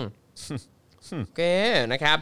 EMA นะครับก็ได้แนบรายชื่อสถานที่ผลิตที่ได้รับการอนุมัติแล้วสำหรับวัคซีน v a x ซ i r i a ได้อ่าไว้ในเอกสารภาคผนวก 2 นะครับ ในหน้า 14 มาไว้ให้ด้วย โดยเมื่อตรวจเอกสารละแล้วนะครับ ล่าสุดเมื่อวันที่ 29 สิงหาคมเมื่อวานนี้นะครับ พบว่าในหน้าดังกล่าวระบุข้อมูลของบรรดาผู้ผลิต สารออกฤทธิ์ทางชีวภาพ และผู้ผลิตที่รับผิดชอบต่อการตรวจปล่อยหรือผ่าน ซึ่งยังไม่ปรากฏชื่อของบริษัทที่เป็นของประเทศไทยแต่อย่างใด นั่นแปลว่า a s t r a z e ซ e c a Thailand เนี่ยนะครับของประเทศไทยเนี่ยนะทั้ง WHO และก็ EMA เนี่ยยังไม่ได้อนุมัติ อุ๊ปส์ อืม oh my god oh my god อืม อุ๊ปส์อ๋อ แต่ว่าก็นั่นแหละ แต่ว่าถ้า ครับ ผ่านถ้าผ่านออยแล้วก็ถือว่าจบใช่ไหม อ่ะใช่ใช่ก็ผ่านออยแล้ว ครับผม เออนั่นแหละ ก็อยู่ เรา กันในนี้แหละไม่ต้องไปไหนหรอก ใช่ อ เราก็ต้อง นะคบ เชื่อมั่นในองค์การ นี่ย ของประเทศ แล้วคื เรา ถ้าไอ้พวกประเทศไหนมันไม่รับความเห็นของทางออยไทย ครับ หรืออะไรก็ตามก็เรื่องของมันนะครับ ใช่ เพราะอย่างที่เรารู้กันครับ คนไทยไม่แพ้ชาติใดในโลก ครับถูกต้องครับ นะครับ นะฮะคราวนี้บริษัท a s t r a z e ซ e c a ประเทศไทยนะครับแล้วก็ทีมสื่อสัมพันธ์ระดับโลกของ a s t r a z e ซ e c a เนี่ยนะครับเมื่อวันที่ 24 สิงหาคม 64 ที่ผ่านมาผู้สื่อข่าวได้สอบถามไปยังบริษัท a s t r a z e ซ e c a ประเทศไทย โดยได้คำตอบกลับมาว่าให้อ้างอิงข้อมูลตามที่ปรากฏอยู่ในหน้าเว็บไซต์คำถามที่พบบ่อยของ a s t r a z e ซ e c a ประเทศไทยนะครับ ครับ ทั้งนี้ในหน้าเว็บไซต์ดังกล่าวเนี่ยระบุเนื้อหาตอนหนึ่งย้ำถึงการที่รัฐบาลในหลายประเทศได้รับได้รับ ได้รับรองวัคซีนป้องกันโควิด -19 ของ a s t r a z e ซ e c a ที่ผลิตในประเทศไทย แต่ขอให้ติดต่อหน่วยงานที่เกี่ยวข้องกับเอ่อติดต่อหน่วยงานที่เกี่ยวข้องของประเทศที่เป็นจุดหมายปลายทางของการเดินทาง เพื่อตรวจสอบเงื่อนไขการเดินทาง เข้าประเทศและเงื่อนไขการพำนักในประเทศนั้น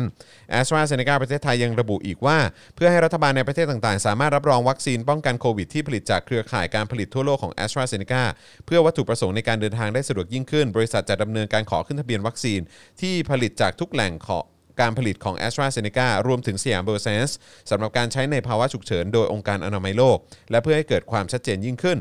บริษัทกำลังจะดำเนินการขอจดทะเบียนชื่อ Vax เอ่อ Vax Series เอ๊ะโอ้โหออกเสียงไงเนี่ย วัคซีนเรียเหรอครับ v a c c i v r i a นะครับนะฮะเพื่อใช้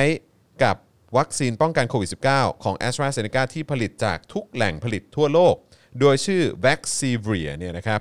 ได้รับการอนุมัติจากองค์การ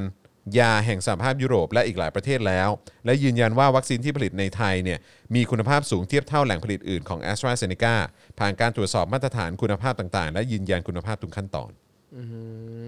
ก็แต่ว่าตามอัปเดตล่าสุดของ WHO ก็ยังไม่มีใช่ไหมฮะ ใช่ ยังไม่มี เออนะครับ แหล่งผลิตในไทยนะฮะ ที่เขารับรอง EMA เนี่ย มันเป็น v a x v e r i a วัคซีนเรีย v a x ครับ v a x v e r i a ครับ นะครับผมก็เลยไม่แน่ใจว่ามันคือ v a x v a x i v r i a อันเดียวกันหรือเปล่า ครับ นะครับ นะฮะก็ เอาเป็นว่าก็เอ่อจะเดินทางไปไหนก็เช็คกับเขาแล้วกันว่าเขา ครับ โอเคใช่ไหม ครับ เออ ผม นะครับกับตัวนี้นะครับ ใช่ ก็ดูดีๆนะ เพราะว่าอย่างหลาย ๆ ประเทศเองก็จะมีเงื่อนไขว่า ถ้าเดินทางจากประเทศไทยไปนี่ต้องมีเงื่อนไขพิเศษแล้วนะฮะ อืมนะครับก็ไม่รู้เขาถ้าฉีดซีโนแวคไปเขารับใช่ไหมรับแต่บางประเทศผมไม่แน่ใจนะ คิดว่ารับบางประเทศด้วยแหละ อ่า ซีโนแวคน่ะ โอเค นะครับ นะครับก็ คิดว่าบางประเทศแบบส่วนน้อย ด้วย ครับ ว้าว ครับ นะฮ ะ บางทีก็แบบกูจะไปยังไงต่อวะเนี่ย ครับ ใช่เอ้ยพูดแล้วก็อิจฉาตัวเองจังมีไฟเซอร์ ไม่รับรองก็ส่งออกไม่ได้ โอ้ ครับ แบบนี้ไทยก็คงมีใช้ละมั้ง โอ้ยตายแล้วแห ใจ ม เย็น ของไทยเนี่ย เออ ผลิตพอหรือเปล่าก่อนจะไปส่งออก เออคุณลีบอกว่าเขารับนะที่สิงคโปร์อ่าโอเค ครับ นะครับก็อ่ะเช็คกันดีๆแล้วกันนะครับนะฮะอ่ะขอบคุณคุณหนูดรีมี่ด้วยนะครับ บอกว่าโอนให้แล้วนะ ขอบคุณนะครับนะครับ ครับ นะฮะอ่ะแล้วก็สถานการณ์การติดเชื้อโควิด -19 ประจำวันนี้นะครับ วันที่ 30เนี่ยนะครับเอ่อก็ มีผู้ติดเชื้อรายใหม่อยู่ที่ 15,972 ราย อันนี้ก็ไม่รวมยอดที่ไม่ถูกบันทึกไว้ในระบบนะครับ ผู้ป่วยสะสมตั้งแต่ 1 เมษาปีที่แล้วเนี่ยก็สะสมอยู่ที่ 1 1 6 1 2 0 0 ราย และผู้เสียชีวิตวันนี้นะครับที่มีการรายงานล่าสุดอยู่ที่ 256 รายนะครับต้องขอแสดงความเสียใจกับ ทุกๆครอบครัวด้วยนะครับ เมื่อสักครู่นี้มีคุณผู้ชมเข้าใจว่าคุณสรชาหรือเปล่าผมไม่แน่ใจก็สูญเสียคนในครอบครัวไปนะครับ ต้องขอแสดงความเสียใจด้วยนะครับ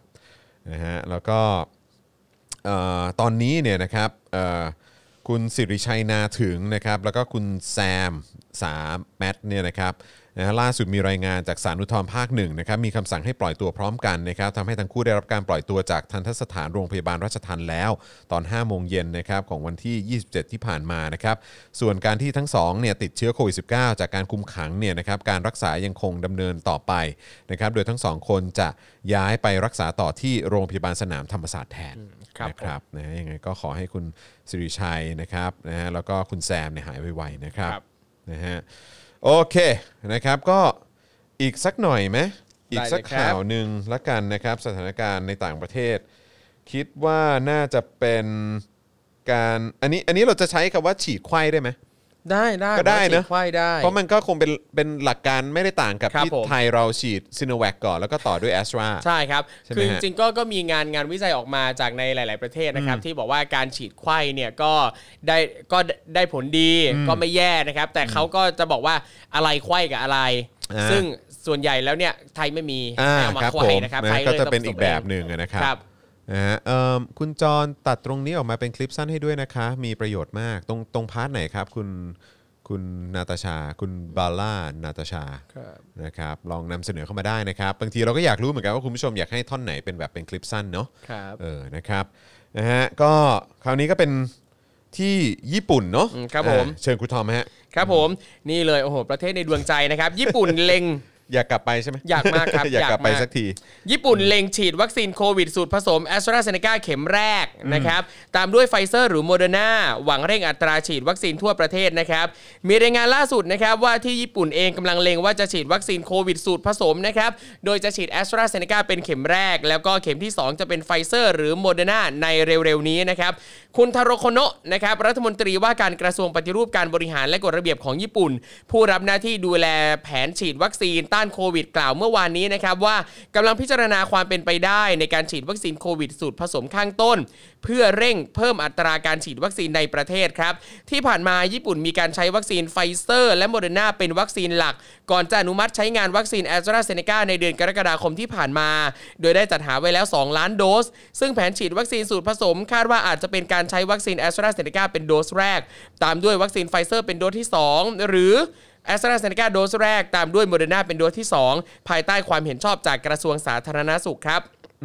ปัจจุบัน ญี่ปุ่นมีอัตราประชากรได้รับการฉีดวัคซีนโควิดครบ 2 โดสแล้วสูงถึง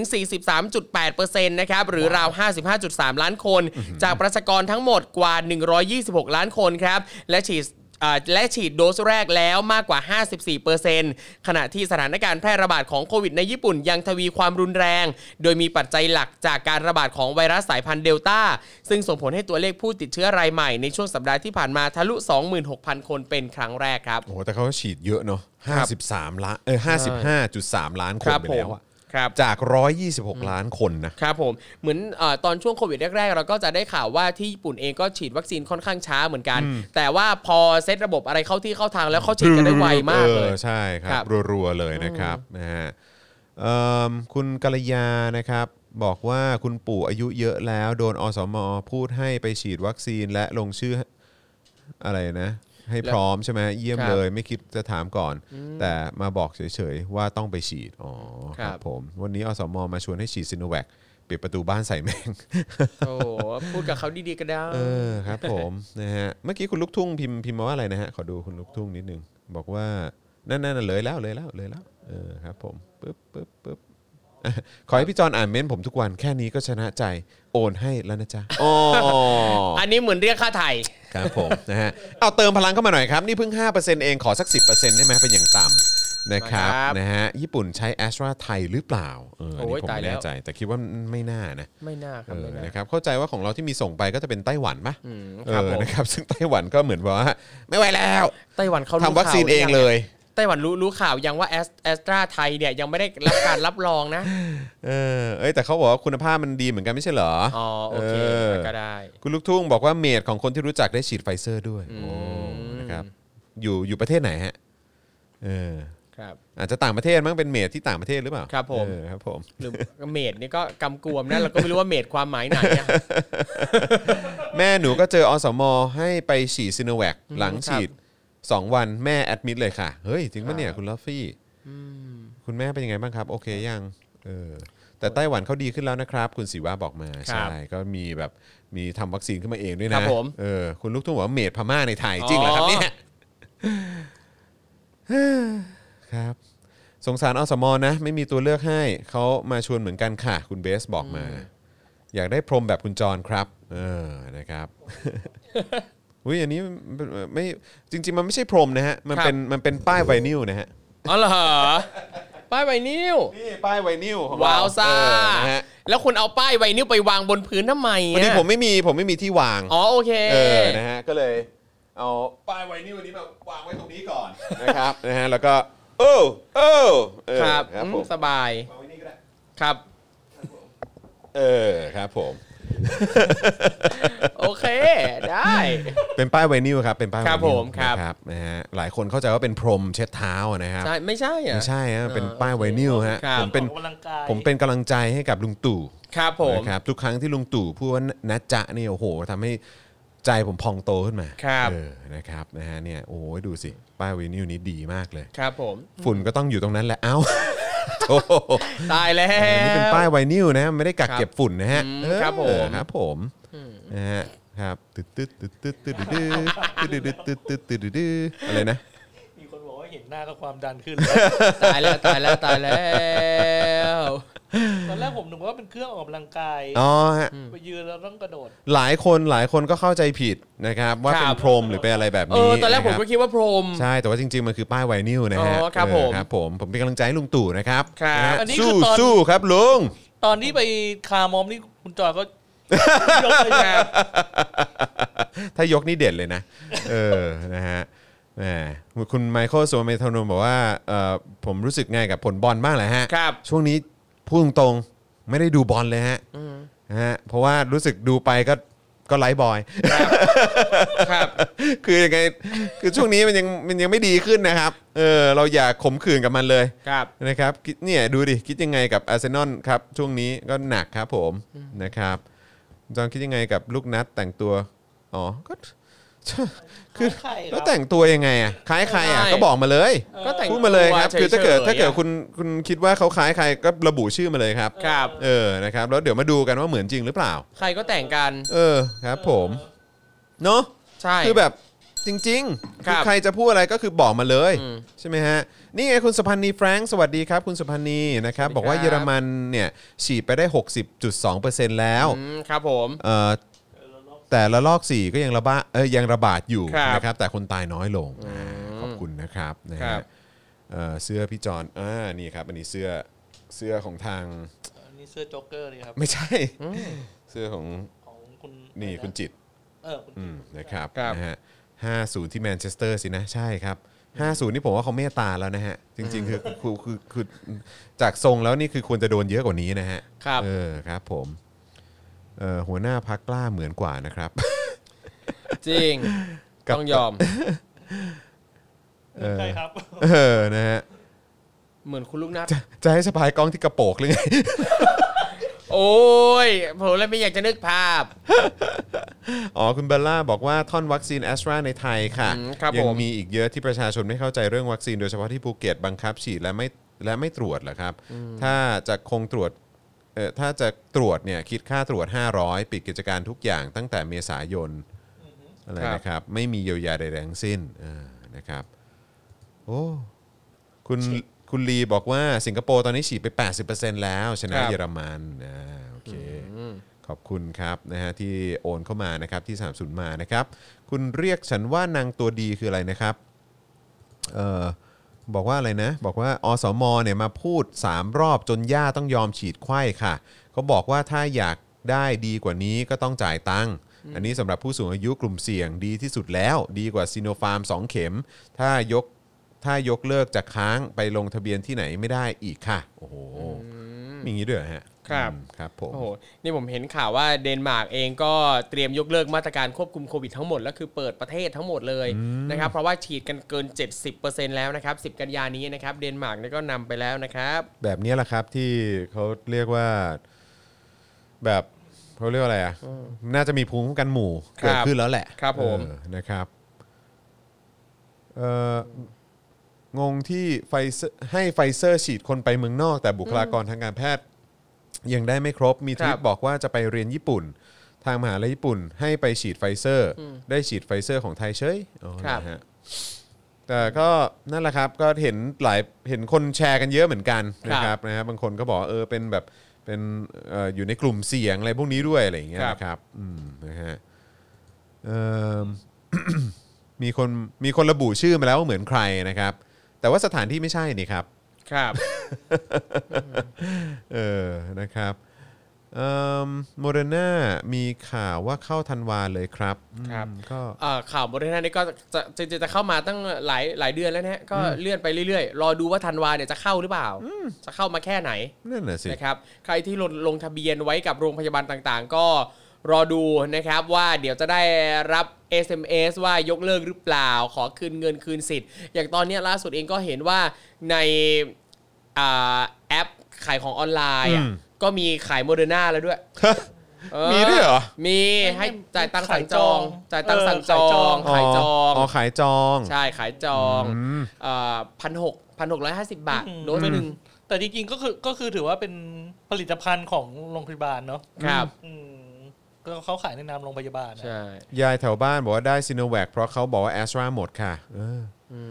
ที่นิวซีแลนด์เนี่ย ฉีดแค่ไฟเซอร์นะคะ ที่ฉีดไปหนึ่งเข็ม ตอนนี้กลัวเดลต้ามากค่ะ ล็อกดาวน์ว่างมาก ใช่ก็ ครับผม คือถึงแม้ว่าจะฉีดไฟเซอร์แล้วเนี่ยนะครับก็ยังยังไงก็ต้องดูแลรักษาตัวอยู่เพราะว่าอย่างล่าสุดก็มีรุ่นน้องที่รู้จักกันนะครับ ก็ไปฉีดไฟเซอร์ที่อเมริกา อืม ไปแล้วก็ฉีดฉีดเข็มแรกแล้วฉีดไฟเซอร์เข็มแรก ไปตะเวนทั่วไปแบบไปคอนเสิร์ตไปทุกอย่างเต็มที่แฮปปี้กับชีวิตมากเลย ไม่มีอะไรเลย จนไม่นานมาเนี่ยครับอยู่ๆก็เอ่อคือไปพักห้องเพื่อน แล้วก็ข้างห้องที่ก็เป็นเพื่อนกันเนี่ยอ่าติดโควิด แล้วคือมาแบบใช้ชีวิตใกล้ชิดทำกับข้าวนั่นนี่นู่นกินข้าวด้วยกันนั่นนู่น ปรากฏว่าตอนนี้ติดโควิดเหมือนกัน อืม แต่ว่าอาการไม่รุนแรงเลย อืม อืม อืม นั่นแหละ ค ครั รับบ ผมนะฮะก็อย่างที่บอกแหละครับนะฮะก็คือแม้ว่าเขาจะเอ่อฉีดแล้วต้องระวังเนี่ย ก็ต้องดูคุณภาพวัคซีนด้วยนะฮะ ใช่ครับใช่ ครับ ใช่ครับ บางประเทศนี่คือแบบระวังแค่ไหนก็ยังติดนะครับ ถูกต้อง ประเทศแถวเนี้ยฮะเออ ถูกต้อง ระวังชิบหายเลยนะครับ ใช่ ก็ยังติดครับผม ครับ เอ่อคุณฟิล์มบอกว่าหนูก็โดนชวนไปฉีดถามเขาว่าของอะไรเขาบอกไม่รู้ หนูอายุยังไม่ 18 เลย จะชวนไปฉีดอะไรก็ไม่รู้ ไม่ได้นะฉีดอะไรก็ไม่รู้ไม่ได้นะเราเรา ไม่ได้ ทุกคน สิ มีสิทธิ์รู้เราต้องรู้นะครับ ว่าเราจะได้ฉีดอะไรนะครับ เรามีสิทธิ์เลือกเรามีสิทธิ์ตัดสินใจนะครับ เราจะมาให้เขาบาบังคับให้เราฉีดยี่ห้อนี้ไม่ได้นะครับ แล้วก็ตอนแรกเขาบอกแล้วว่าจะฉีดอะไร พอฉีดจริงก็ต้องเป็นยี่ห้อนั้นด้วยนะครับ จะเห็นมีหลายคนนะครับที่มาโพสต์ว่าตอนแรกบอกว่าจะฉีดแอสตราแต่พอเอาเข้าจริงด้านฉีดซีโนแวค อืม ในเอกสารเนี่ยก็บอกระบุชัดเจนว่าเป็นแอสตราเซเนกา อืม นะครับ ครับผม เออ ไฟเซอร์เขาเปิดให้บุคคลทั่วไปฉีดแล้วนะครับ เห็นได้ แล้ว ฉีด เห แล้ ร ว อ เห็นได้กันเยอะเลยเหรอฮะ อ่าบุคคลที่ได้ฉีดเนี่ยไม่ทั่วไปครับ เออ ผมว่าไม่น่าจะทั่วไปครับ ครับผม ถ้าเกิดว่าทั่วไปเนี่ย ก็ประชาชนก็น่าจะรู้เรื่องแล้วก็ได้ ใช่ครับ ได้คงจะได้ฉีดกันจริง ๆ แบบ ครับผม อย่างเป๊ะๆนะครับ ครับ นะฮะกระทรวงศึกษาที่การวันๆเขาทำอะไรครับ โอ้ยเหนื่อยอ่อน เออ เหนื่อย นะค ใจ รับค่าเงินเดือนค่าอะไรต่างๆ ก็ก็เยอะนะฮะ ครับ ผมนี่ตอนแรกบอกว่าจะได้แอสตราพอไปถึงโรงพยาบาล ได้ ครับ ซีโนแวคเฉยนะครับ ครับ เพื่อนผมเตรียมจะไปแคนาดาทางแคนาดาบอกว่าไม่รับรองแอสตราที่ผลิตในไทยครับฮะ อืม เอาเหรือ เอาแล้ คุ ว ณ KS บอกมา ครับ โอ้ เอาแล้วสิ ย่งนี้ก็แนะนำว่าให้ไปลงอเมริกาก่อน ลงอเมริกาแล้วไปฉีดก่อนใช่ไหม ใช่ เออครับเออเขาคุณลีบอกว่าเขาให้ฉีดได้ทั่วไปประเทศที่อะไรนะฮะประเทศที่เจริญแล้วครับ ครับ ไฟเซอร์อะอ๋อครับผมนะครับไฟเซอร์กลุ่มเสี่ยงครับ ผมได้โควต้าเบาหวานมาอ๋อครับผมก็นั่นแหละก็คงก็คงเริ่มมีแล้วแหละ แต่เขาน่าจะเขาน่าจะระบุหรือว่าเป็นแบบยังเป็นแบบจำกัดอยู่อะครับตอนเนี้ยผมว่าคงไม่ใช่ คงไม่ใช่ทุกคนที่แบบว่าแบบจะได้ทันทีอะไรแบบเนี้ยนะครับ คุยเรื่อง 1 ล้านแลก10 ล้านของลูกนัดหน่อยครับ อืมแต่จริง ๆ ก็คือคุณลูกนัดไม่ได้ไม่ได้ให้เงิน 10 ล้านใช่ไหมคือหมายความว่าต้องคล้ายๆเป็นเป็นวางเป็นหลักประกันเหรอหรือว่าอะไรผมผมไม่เข้าใจเหมือน ไม่ กัน แน่ใจเหมือนกัน ผมก็ไม่เก็ตว่าทำไมคุณลูกนัดต้องเอาเงิน แล้วผม 10 ล้านมา แล้วผมจำได้ว่าครั้งแรกเนี่ย เหมือนคุณศิระบอกว่า เนี่ยถ้าเกิดคุณลูกนัดตาบอดจริงเนี่ยให้ล้านหนึ่ง อืม คุณลูกนัดเลยสวยไปว่า ผมให้สิบล้านเลยถ้าผมตาไม่บอด อืม ป อ๋อ ระมาณนี้ก่อน อ๋อ แต่ทีเนี้ย โอ ราย เค ละเอียดข้างหลังข้างหลังอ่ะอาจจะมีเพิ่มไม่แน่ใจ อ๋อ ครับ เอ้ยนะครับ ดูท่าทางก็นะอยาก ครับ อยากเป็นประเด็น ใช นะครั่ บ อ่าโอเคงั้นเดี๋ยวขอประชาสัมพันธ์ของวันพรุ่งนี้หน่อย อ่าน นะครับ ครับผม นะพรุ่งนี้วันอังคารพ ครับ รุ่งนี้เป็นคิวของอาจารย์วินัยปะถ้าจำไม่ผิดว่าเหมือนพี่แขกเป็นวีคที่แล้วปะ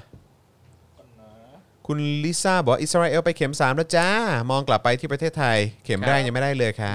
ครับผม พรุ่งนี้เช้าเป็นอาจารย์วินัยครับผม พรุ่งนี้เป็นอาจารย์วินัยนะครับนะฮะก็เดี๋ยวต้องไปดูนะครับว่ารอดูพรุ่งนี้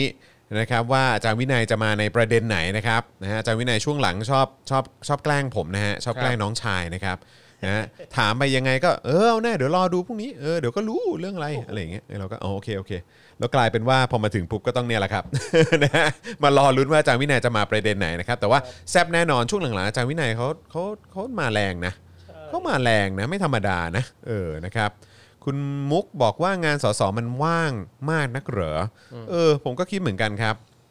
คุณลูกทุ่งบอกว่าเย่อาจารย์วินัยมาพรุ่งนี้เออโอเค สวัสดีคุณข้าวหอมมะลิด้วยนะครับ เอ่อวันก่อนเชลซีเสมอกับลิเวอร์พูลครับพี่จอนอ่าครับผม นะฮะชช่วงเดี๋ยวจะให้จอนลองคิดครับนะฮะ ครับ คุณมุกบอกมา ใช่ จอนคิดว่ายังไงเออจอนเคยได้ยินเรื่องนี้ไหมเออ จอนคิดเห็นว่ายังไง ทำไมถามแต่กูวะ ไม่ถามคนดูบ้างวะ เออกดดัน คนดูตอบไม่ได้ไง แล้วคืนนี้ก็ไม่รู้อะไรเลยไง เมื่อไหร่อาจารย์โควิดจะมาอีกรอบล่ะครับ เออคือช่วงนี้ก็จริง ๆ จริง ๆ ก็อาจารย์โควิดยังสอนอยู่นะครับ เออแต่เป็นสอนออนไลน์นะครับนะฮะก็เลยแบบว่าเอออยากจะให้อาจจะเป็นช่วงปิดเทอมก่อนแล้ว หวังว่าสถานการณ์โควิดมันจะดีขึ้น ซึ่งผมมองแล้วยังไงก็ดูจะไม่ดีขึ้นเลยอ่ะเออนะครับก็เดี๋ยวเดี๋ยวอาจจะต้องขอดูรายละเอียดอีกทีหนึ่งแล้วกันนะครับ คุณบินมาโดนต่อยมาพรุ่งนี้ไหมครับ มาครับ นี่ มาครับ ครูครูทอมนี่เป็นมิสเตอร์ไฟเซอร์นะครับ ผม เข้าใจไหมเออใช่ไหมแต่ว่าของคุณปาล์มที่เป็ ปาล์ น ม คุณปาล์มบินมาโดน บิน ต่อย มาโดนต่อยบินมาโดนต่อย คือคือครูทอมนี่คือบินไป ครับ เพื่อได้ไฟเพื่อกลายเป็นมิสเตอร์ไฟเซอร์ Yeah แล้วบินกลับมาก็เป็นมิสเตอร์ไฟเซอร์ แต่ Yeah คุณปาล์มนี่เขาบินกลับมาเมืองไทยเพื่อเพื่อมาโดนต่อย นะครับอ่ะโอเค แล้วก็มีคนถามถึงพี่อัดด้วยเหมือนกันนะครับ ก็เช่นเดียวกันครับ ด้วยความที่มันเป็นสถานการณ์โควิดนะครับ แล้วก็พี่อัดเองก็มีโรคประจำตัวด้วยนะครับ แล้วก็เป็นห่วงสุขภาพของพี่อัดนะครับ แล้วก็ไม่อยากจะเสี่ยงให้แกเดินทางอะไรเยอะๆด้วยนะครับนะฮะ ก็เลยเดี๋ยวให้สถานการณ์มันมันดีขึ้นหน่อยละกันนะครับ แล้วก็เดี๋ยวเราก็ค่อยค่อยกลับมานะฮะ แบบว่าลุยกันต่อนะครับในคอนเทนต์ที่โอ้โหมีรอคุณผู้ชมอยู่อีกเยอะแยะมากมายนะครับ ช่วงนี้ก็สนับสนุนพวกเราเติมพลังให้กับพวกเราก่อนละกันนะครับนะแล้วก็ติดตาม Daily Topics แล้วก็ Exclusive ของเรารวมถึงวาสนาอารวาสนะครับแล้วก็รายการอื่นๆ ในเครือของ Spoke Dark TV ด้วยนะครับเอ้ยยังไงฝากด้วยละกันนะครับ นี่ก็ทุ่ม 20 แล้วนะครับนะเดี๋ยวต้องส่งครูทอมนะฮะแล้วก็อาจารย์แบงค์กลับบ้านแล้วนะครับนะฮะเดี๋ยววันนี้ครูทอมไม่ได้มีไลฟ์อะไรใช่ไหม วันนี้ มีวันก่อน หรือว่ามีวันนี้ด้วยวันนี้มีปะ วันวันนี้มีครับ วั วัน น นี้ก็มี นี้วันนี้เดี๋ยวประมาณ3ามทุ่มครึ่งนะครับ จะมีไลฟ์อ่าในในสเปซครับ อ่า อ่าเป็นไลฟ์ที่อ่าจะโปรโมทเพลงใหม่ให้รุ่นน้องที่รู้จักกันนะครับ ครับผม วงมีเทนเป็นแชมป์ฮอตเวฟปี 2017 จริงปะเนี่ยวง อ่า เอ้ยคุ้นๆว่ะ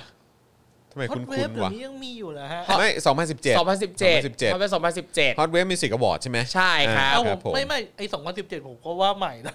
อ๋อ อ๋อสองพัน เอ่ออ๋ อ๋อ แต่ เหมือมัน นกั ก็ บ กี่ปีแล้วเพราะนี่2020 หายหายไปแป๊บหนึ่งแล้วก็กลับมาตอน 2017 เนี่ยเหมือนว่าจะทำเป็นกึ่งเรียลลิตี้ออกทางโทรทัศน์ อ๋อ ด้วย ผม ครับ จำได้แล้ว ตอนนั้นมันออกในช่อง GMM 25 น่าเออเออน่าจะออกใน GMM 25 ใช่ครับ เออใช่ใช่ นั่นแหละก็ ใช่ ตอนนี้น้องก็เป็นศิลปินอิสระนะครับ แล้วก็มาทำเพลงเอง โอ้ยเพลงดีมาก เหรอ เพลงดีมากชื่อเพลงว่าในวันที่เธอหายไป อ๋อเอ้ย อ่า เหมือนเคยได้ยินเลยว่ะ ในวันที่เธอหายไปเพิ่งปล่อยได้ประมาณ เพิ่งปล่อยใช่ไหม สามสี่วันครับ เออเออ ก็ เออ ฝากลองไปฟังกันได้นะครับ เออ เพลงดี MV เด็ดโปรดิวซ์โดยคุณตูนมือกีตาร์วงทรีแมนดาว อ๋อเหรออ๋อ เป็นธุรกิจในครัวเรือนพี่น้องช่วยกัน โอ้ดีครับ ช่วยเหลือกัน ดีครับ คือวันนี้ผมก็นั่งคิดนะ ว่าเอ ค อ รับ แบบ เออมันมันก็น่าสนใจดีนะว่า เหมือนวงดนตรี คือผมอาจจะคิดไปเองนะ ด้วย ครับ ความที่ผมแบบออกออกมาห่างพอสมควรจาก ครับ แวดวงแบบวงการเพลงแบบไม่ได้อยู่ในฮอตเวฟไม่ได้ ครับผม ทำ ทำอะไรแกรมมี่แล้วอะไรเงี้ยแล้วคือแบบบางทีเราจะเห็นถึงว่าเออแบบวงดนตรีที่ที่มาจากรูปแบบเก่าๆอ่ะ ครับ ปแบบเดิมอ่ะรูปแบบก่อนหน้าที่มันจะเป็นโซเชียลมีเดียหนักๆ อ่า หรือว่าคนที่แบบสามารถคือใครก็ตามก็เป็นศิลปินได้ ใคร ครั ก็ บ ตามก็สามารถทำเพลงได้ คือเมื่อก่อนเนี่ยอยากจะทำเพลงเนี่ยก็คือคุณก็ต้องมีค่าย ครับ ใช่ไหมคุณต้องไปแกรมมี่ใช่ไหมคุณต้องแบบว่าเพื่อเพื่อให้เพลงดังอ่ะ ครับ ดังมากๆอ่ะ ใช่ ในมุม ใช่ ผมอ่ะก็คือว่ารู้สึกว่าก็ต้องอยู่กับแกรมมี่ไปสมอลรูมอาร์เอสหรืออะไรก็ว่ากันไปใช่ไหม ครับ เออหรือว่ามันมีค่ายบิลีฟอะไรอย่างเงี้ย อ่า เออแต่ว่าหรือว่าเบเกอรี่หรือว่าแบบพว ครั ก บ สไปซี่ดิสอะไรพวกเนี้ยพวกค่ายแบบที่ที่ก็ดังๆอ่ะแต่พอมาถึงยุคเนี้ยผมรู้สึกว่าคือคนเขาก็ทำเพลงกัน ใช่ ที่บ้าน ครับ หรือว่าทำเพลงกับเพื่อนๆทำเพลงกับ ค ครับ นที่รู้จักคือทุกคนก็ใช้คอมพิวเตอร์มีอุปกรณ์มีอะไรพวกนี้ได้ แล้วก็แล้วแถมถ่าย MV กันเองก็มี ครับผม หรือว่าแบบค่ายก็เป็นค่ายอิสระค่าย ครับ เล็ก ๆ แบบไม่ได้ค่ายใหญ่มาก แต่เพลงก็ดังคนดู ครับ แบบ 10 ล้านวิวหลักล้านวิว ครับผม สิบ ล้านวิวหลักร้อยล้านวิวก็มีนะครับ คือแบบมันมันต่างกันจริง ๆ นะซึ่ง ครับ ผมรู้สึกว่า ใช่ เอ้ยตอนนี้แม่งตามมาแล้วว่ะ ครับผม แม่งตามมาแล้วอะคือแบบตอนทีแรกวันก่อนผมก็ยังนั่งดูคลิปสัมภาษณ์เก่าอ่ะแล้วเมื่อเมื่อตอนนั้นผมสัมภาษณ์กับทางนิตยสาร GM มั้ง ครับผม น่าจะประมาณแบบเป็น 10 ปีมาแล้วอ่ะ ครับ แล้วก็บอกว่าเฮ้ยแบบอินเทอร์เน็ตมันคืออินเทอร์เน็ตมันคือแบบ มันคือเขาเรียกว่าอะไรช่องทางใหม่ของ ใช่ ของทีวีจ ค ริ รับ งๆอ่ะเออแล้วแล้วแม่งมาจริงๆว่ะ อืม แล้วตอนนี้คือเพลงมาแล้วอ่ะ ใช่ แล้วก็คงจะมีอย่างอื่นตามมา ครับ เรื่อยๆ แบบพวกเออเขาเรียกว่าอะไรทอล์กโชว์ ครั วา บ ไรตี้รายการบันเทิงอะไรต่างๆ มันก็จะไปอยู่บนอินเทอร์เน็ตหมดนะค ครั รับบ ผม ทีวีก็ก็กำลังจะตาย ครับ แล้วก็ไอ้สิ่งที่เรากำลังจะเห็นอยู่ก็คือว่ารัฐกำลังจะไปซื้อสื่อ เอา โอเค โอเค แล้วก็จะไปซื้อให้สื่อเหล่านี้แบบว่าพรอพกันด้า ครับ ให้กับข้อมูลของตัวเอง อ่าอย่างน้อยเขาซื้อทีวี แล้วก็ยังซื้อเอ่ออินฟลูเอนเซอร์จากโซเชียลมีเดียด้วย Yeah เออ ก็ถือว่า เออ ก็โอเค นะครับ อะไร ซึ่ง เย ก็น่าสนใจนะครับ ครับ เพราะว่าคือถ้าเกิดว่าอินฟลูเอนเซอร์คนไหนทางอินเทอร์เน็ตเนี่ยนะครับแบบว่าไปรับเงินของรัฐมาทำแบบนี้เนี่ยก็เป็นช่วงวัดใจเหมือนกันนะครับ ผมว่าก็คือมันก็จะเป็นการวัดกันเลยอะว่าแฟนๆจะยังตามต่อหรือเปล่า ครับ ก็น่าสนใจ ครับ นะ ผม ก็เดี๋ยวคอยติดตามแล้ว ใช่ กันนะครับ สรุปว่า end credit ของคลิปนี้ขึ้นมาเลยครับปป ช อ่ะยังไงก็ฝากเพลง เออ ในวันที่เธอหายไปของ เออ วงมีเทนนะครับ มีเทนด้วย เออคุณจรช่วงเนี้ยผมผมมีโอกาสได้ไปเป็นเอ่อพิธีกรของเอ่อการประกวด Miss Earth Thailand อ่าอ่าอ่า คือเขา จำได้คุณคุณเล่าให้ ช่วง ฟัง ช่วงเนี้ยเป็นรอบรอบคัดเลือกเหมือนเหมือนก็อืมก็ไม่ก็ไม่ใช่คัดเลือกคือเขาได้มาละ 20 คนสุดท้าย แล้วเขาจัดกิจกรรมเป็นในแต่ละสัปดาห์ครับ ทุกวันอังคารน่ะจะมีเป็นไลฟ์รอบสปีชตอบคำถามแข่งพูดอะไรเงี้ยแล้วก็ในแต่ละสัปดาห์ จะเป็นโจทย์เกี่ยวกับประเด็นทางสังคม อย่างสัปดาห์ก่อนเนี่ยโจทย์ที่ให้นางงามมา 5 คนเนี่ยมาแข่งกันคือเรื่องสิทธิเสรีภาพประชาธิปไตย เฮ้ย เออ เดี๋ยวกอนเดี๋ยวกอนอันนี้อันนี้อันนี้มันคืออยู่อยู่อยู่ ทาง ไหน ทาง ฮะ Facebook Page ของเอ่อ Miss Earth Thailand ครับ เออไหนไหนขอลองดูได้ไหม ปีเนี้ยเป็นปีแรกของการประกวด เออ Miss Earth Thailand เออ นะครับ แล้วก็แต่ละสัปดาห์เนี่ยก็คือคือเขาแบ่งเป็นรอบนะเอ่อ เออ ในในวันนั้นนะครับ รอบแรกเนี่ยก็จะให้นางงามเตรียมมาพูดเลยพูดสปีชประมาณ 60 วินาทีนะครับ ในอ่า เอาเราเราเราดูใน ปิป็ห Facebook เมื่อกี้ได้ฮะ แฟน Facebook Fan Page ได้ Facebook เลย เมื่อ ครับ กี้เนาะเออ ใช่ ก็อันเนี้ย Miss Earth Thailand ใช่ อัน ค นี้ รับ โฮมเนอะอ่ะเดี๋ยว นี่ เดี๋ยวลองลอง อันนี้แหละ ลองแชร์ให้คุณผู้ชมดูก็ได้ฮะ อ่า อ่ะเดี๋ยวเดี๋ยวแชร์หน้าจอให้คุณผู้ชมดูเลย ครับผม อ่ะต้อนรับคุณ Pantry ด้วยนะครับ เป็น new member ของเรานะครับ สวัสดี ครับ คุณลุกด้วยนะครับ สวัสดีนะครับนะฮะเออไหนไหนเราขอดูหน่อย อันนี้คือครูทอมไปเป็นพิธีกรอยู่นะ ใช่ครับผมเป็นพิธีกรใน แต่คำถาม ช่ว ที่ ง ผ ส ม ปีช ผมแบบว่า รู้สึกตื้นตันมากนะ ครั เขา บ มีการถามอะไรกันแบบนี้ด้วย ครับผมแล้วก็อย่างอ่ะอย่างอันเนี้ย อันไหนลองเลื่อนา ลงไป คือการแข่งใช่ไหมครับ ในแต่ละสัปดาห์จะมีมา 5 คน แล้วก็ ครับ หาแชมป์มาแข่งในสัปดาห์สุดท้ายอะไรเงี้ยที่เป็นอ่านางงามที่เก่งด้านสปีชนะครับ รอบแรกจะให้เตรียมมาพูดอะไรก็ได้สปีช60 วินาที แล้วก็จะมีถามคำถามจะมีทั้งถามคำถามแบบอ่าให้ถามเพื่อนกันเอง โดยที่ไม่รู้มาก่อนว่าใครจะได้คำถามอะไร เหรอ ถามใครแบบเนี้ย อ๋อ แล้วบางคนแบบโอ้โห เตรียมคำถามแบบยากมาก เหรอ คำถามยาวหนึ่งย่อหน้าเตรียมมาฟาดเพื่อนเต็มที่ อะไรเงี้ย มีถามทั้งเรื่องกับสิ่งแวดล้อมเรื่อง เออ สิทธิเสรีภาพประชาธิปไตย อ่า การเมือง อ่า แล้วก็วันพรุ่งนี้เนี่ยจะมีประเด็นเรื่องเกี่ยวกับการศึกษาไทย อ๋อโอ้มีเรื่องการศึกษาด้วยเหรอ ใช่ครั อ่ะเดี๋ บ ยวคือเดี๋ยวขอไปหน่อยก็คือจริง ๆ วันก่อนของครูทอมก็ไปไลฟ์กับเขาเหมือนกัน ใช่ครับ ไหมไหนๆขอ ใช่ครับ ขอข ก่ อ อนหน้านี้ เลื่อนลงไปหน่อยฮะ ก็เป็น อยาก วัน อยากดูว่า อังคาร มีตรงไหนที่เป็น ลอง ตรงไปอีกฮะไปอีกไปอันที่เป็นแบบคลิปอะฮะ ใช่ครับ เออมันน่าจะมีเป็น สา ไล มารถ ฟ์ ไป อ ดู ยู่ ได้ใช่ครับจะมีไลฟ์อยู่นะครับ เออไปที่วิดีโออะ ครับผม เอออึ๊บอันนี้เก็บตัว อ่านี่เนี่ยอันเดียวอันที่มี อัน ชุ นี้ ด ปะ ชุดเขาใช่ครับอัน อ๋อ นี้ ขวาขวาไงขวาอ๋อเอออันอันอันนั้นก็ได้ ใช่ครับ เอออันนั้นก็ได้ ใช่ อ่ะขอลอง ก็ ดูนิดนึง ออกมาแล้ว อ่า 3 EP ครับ อ่าโอเคอันขอขอดูภาพหน่อยแล้วกันนะครับใคร ครับ ใครสนใจก็ลอง นี่ ไปดูได้ ใช่ครับ ก็จะเป็นการจัดรายการผ่านซูม อ๋อ นะค เพ รับ ราะฉะนั้นก็คือเวลาตอบเนี่ยก็ต้องตอบกันหน้าจอเนี่ยแหละ ใช่ครับ อ๋อโอเคอ่ะเดี๋ยวเดี๋ยวขอดูมีอย่างไอ้ตรงพาร์ทที่เป็นครูทอมนี่เป็นไงบ้าง อ่า เดี๋ยวเขาลองเลื่อนๆอ่านี่ครูทอมมาแล้วนะครับ ยืนยันว่ามาจัดจริงเออนะครับ เนี่ย ะครับ น้องๆนางงามก็จะอยู่บ้านนะครับ อ่าโอเคนะครับก็ดีเลยนะฮะดีเลยอ่ะก็ติดตามกันดูนะครับ ครับ นะฮะดูเหมือนว่าทุกๆ วงการได้รับผลกระทบจากการออกมาส่งเสียงของประชาชนจ ครับ ริง ผม ๆนะครับในการเอ่อเรียกร้องประชาธิปไตย สิท ครั ธิ บ มนุษยชน และความเที่ยวเอ่อเท่าเทียมกันของมนุษย์ อย่า ค ง รับ แท้จริงในสังคม ใช่ครับ นี้นะครับนะก็เอ่อดีใจที่ได้เห็นเอ่อเรื่องแบบนี้เกิดขึ้นเพิ่มขึ้นมากขึ้นเรื่อยๆ แล้วก็ได้รับการให้ความสำคัญมากขึ้นเรื่อยๆด้วยนะครับยังไงก็ติดตามกันนะครับนะฮะอ่ะโอเคนะครับวันนี้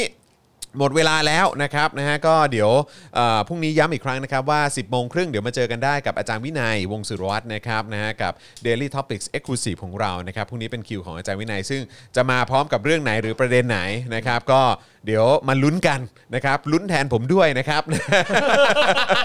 ลุ้นแทนผมด้วยว่ากูจะเจออะไรวันนี้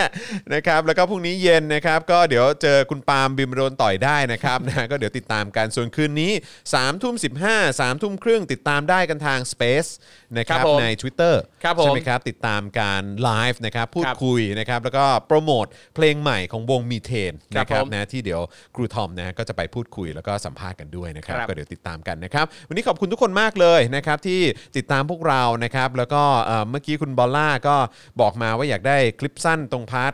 แอสตราเซเนกานะครับเดี๋ยวเดี๋ยวเราจะดูมาให้นะครับ แล้วก็ขอบคุณทุกท่านที่สนับสนุนคอมเมนต์เข้ามาหาพวกเราด้วยนะครับสนับเอ่อสนับสนุนพวกเราเบื้องต้นได้ด้วยการกดไลค์กดแชร์นะครับ แล้วก็สนับสนุนทิ้งท้ายผ่านทางบัญชีกสิกรไทย 0698975539 หรือสแกน QR Code ก็ได้ด้วยเหมือนกันนะครับนะฮะวันนี้ขอบคุณทุกท่านอีกครั้งนะครับนะฮะแล้วก็เดี๋ยวกลับมาเจอกันในวันพรุ่งนี้นะครับ วันนี้ผมจองมินยูสตูเปะนะครับครูทอมมิสเตอร์ไฟเซอร์นะครับนะฮะแล้วก็อาจารย์แบงค์มองบน ถอนในใจไปพลางๆนะครับ พวกเรา 3 คนลาไปก่อนนะครับ สวัสดีครับ บ๊ายบาย Daily Topics กับจอห์นวินยู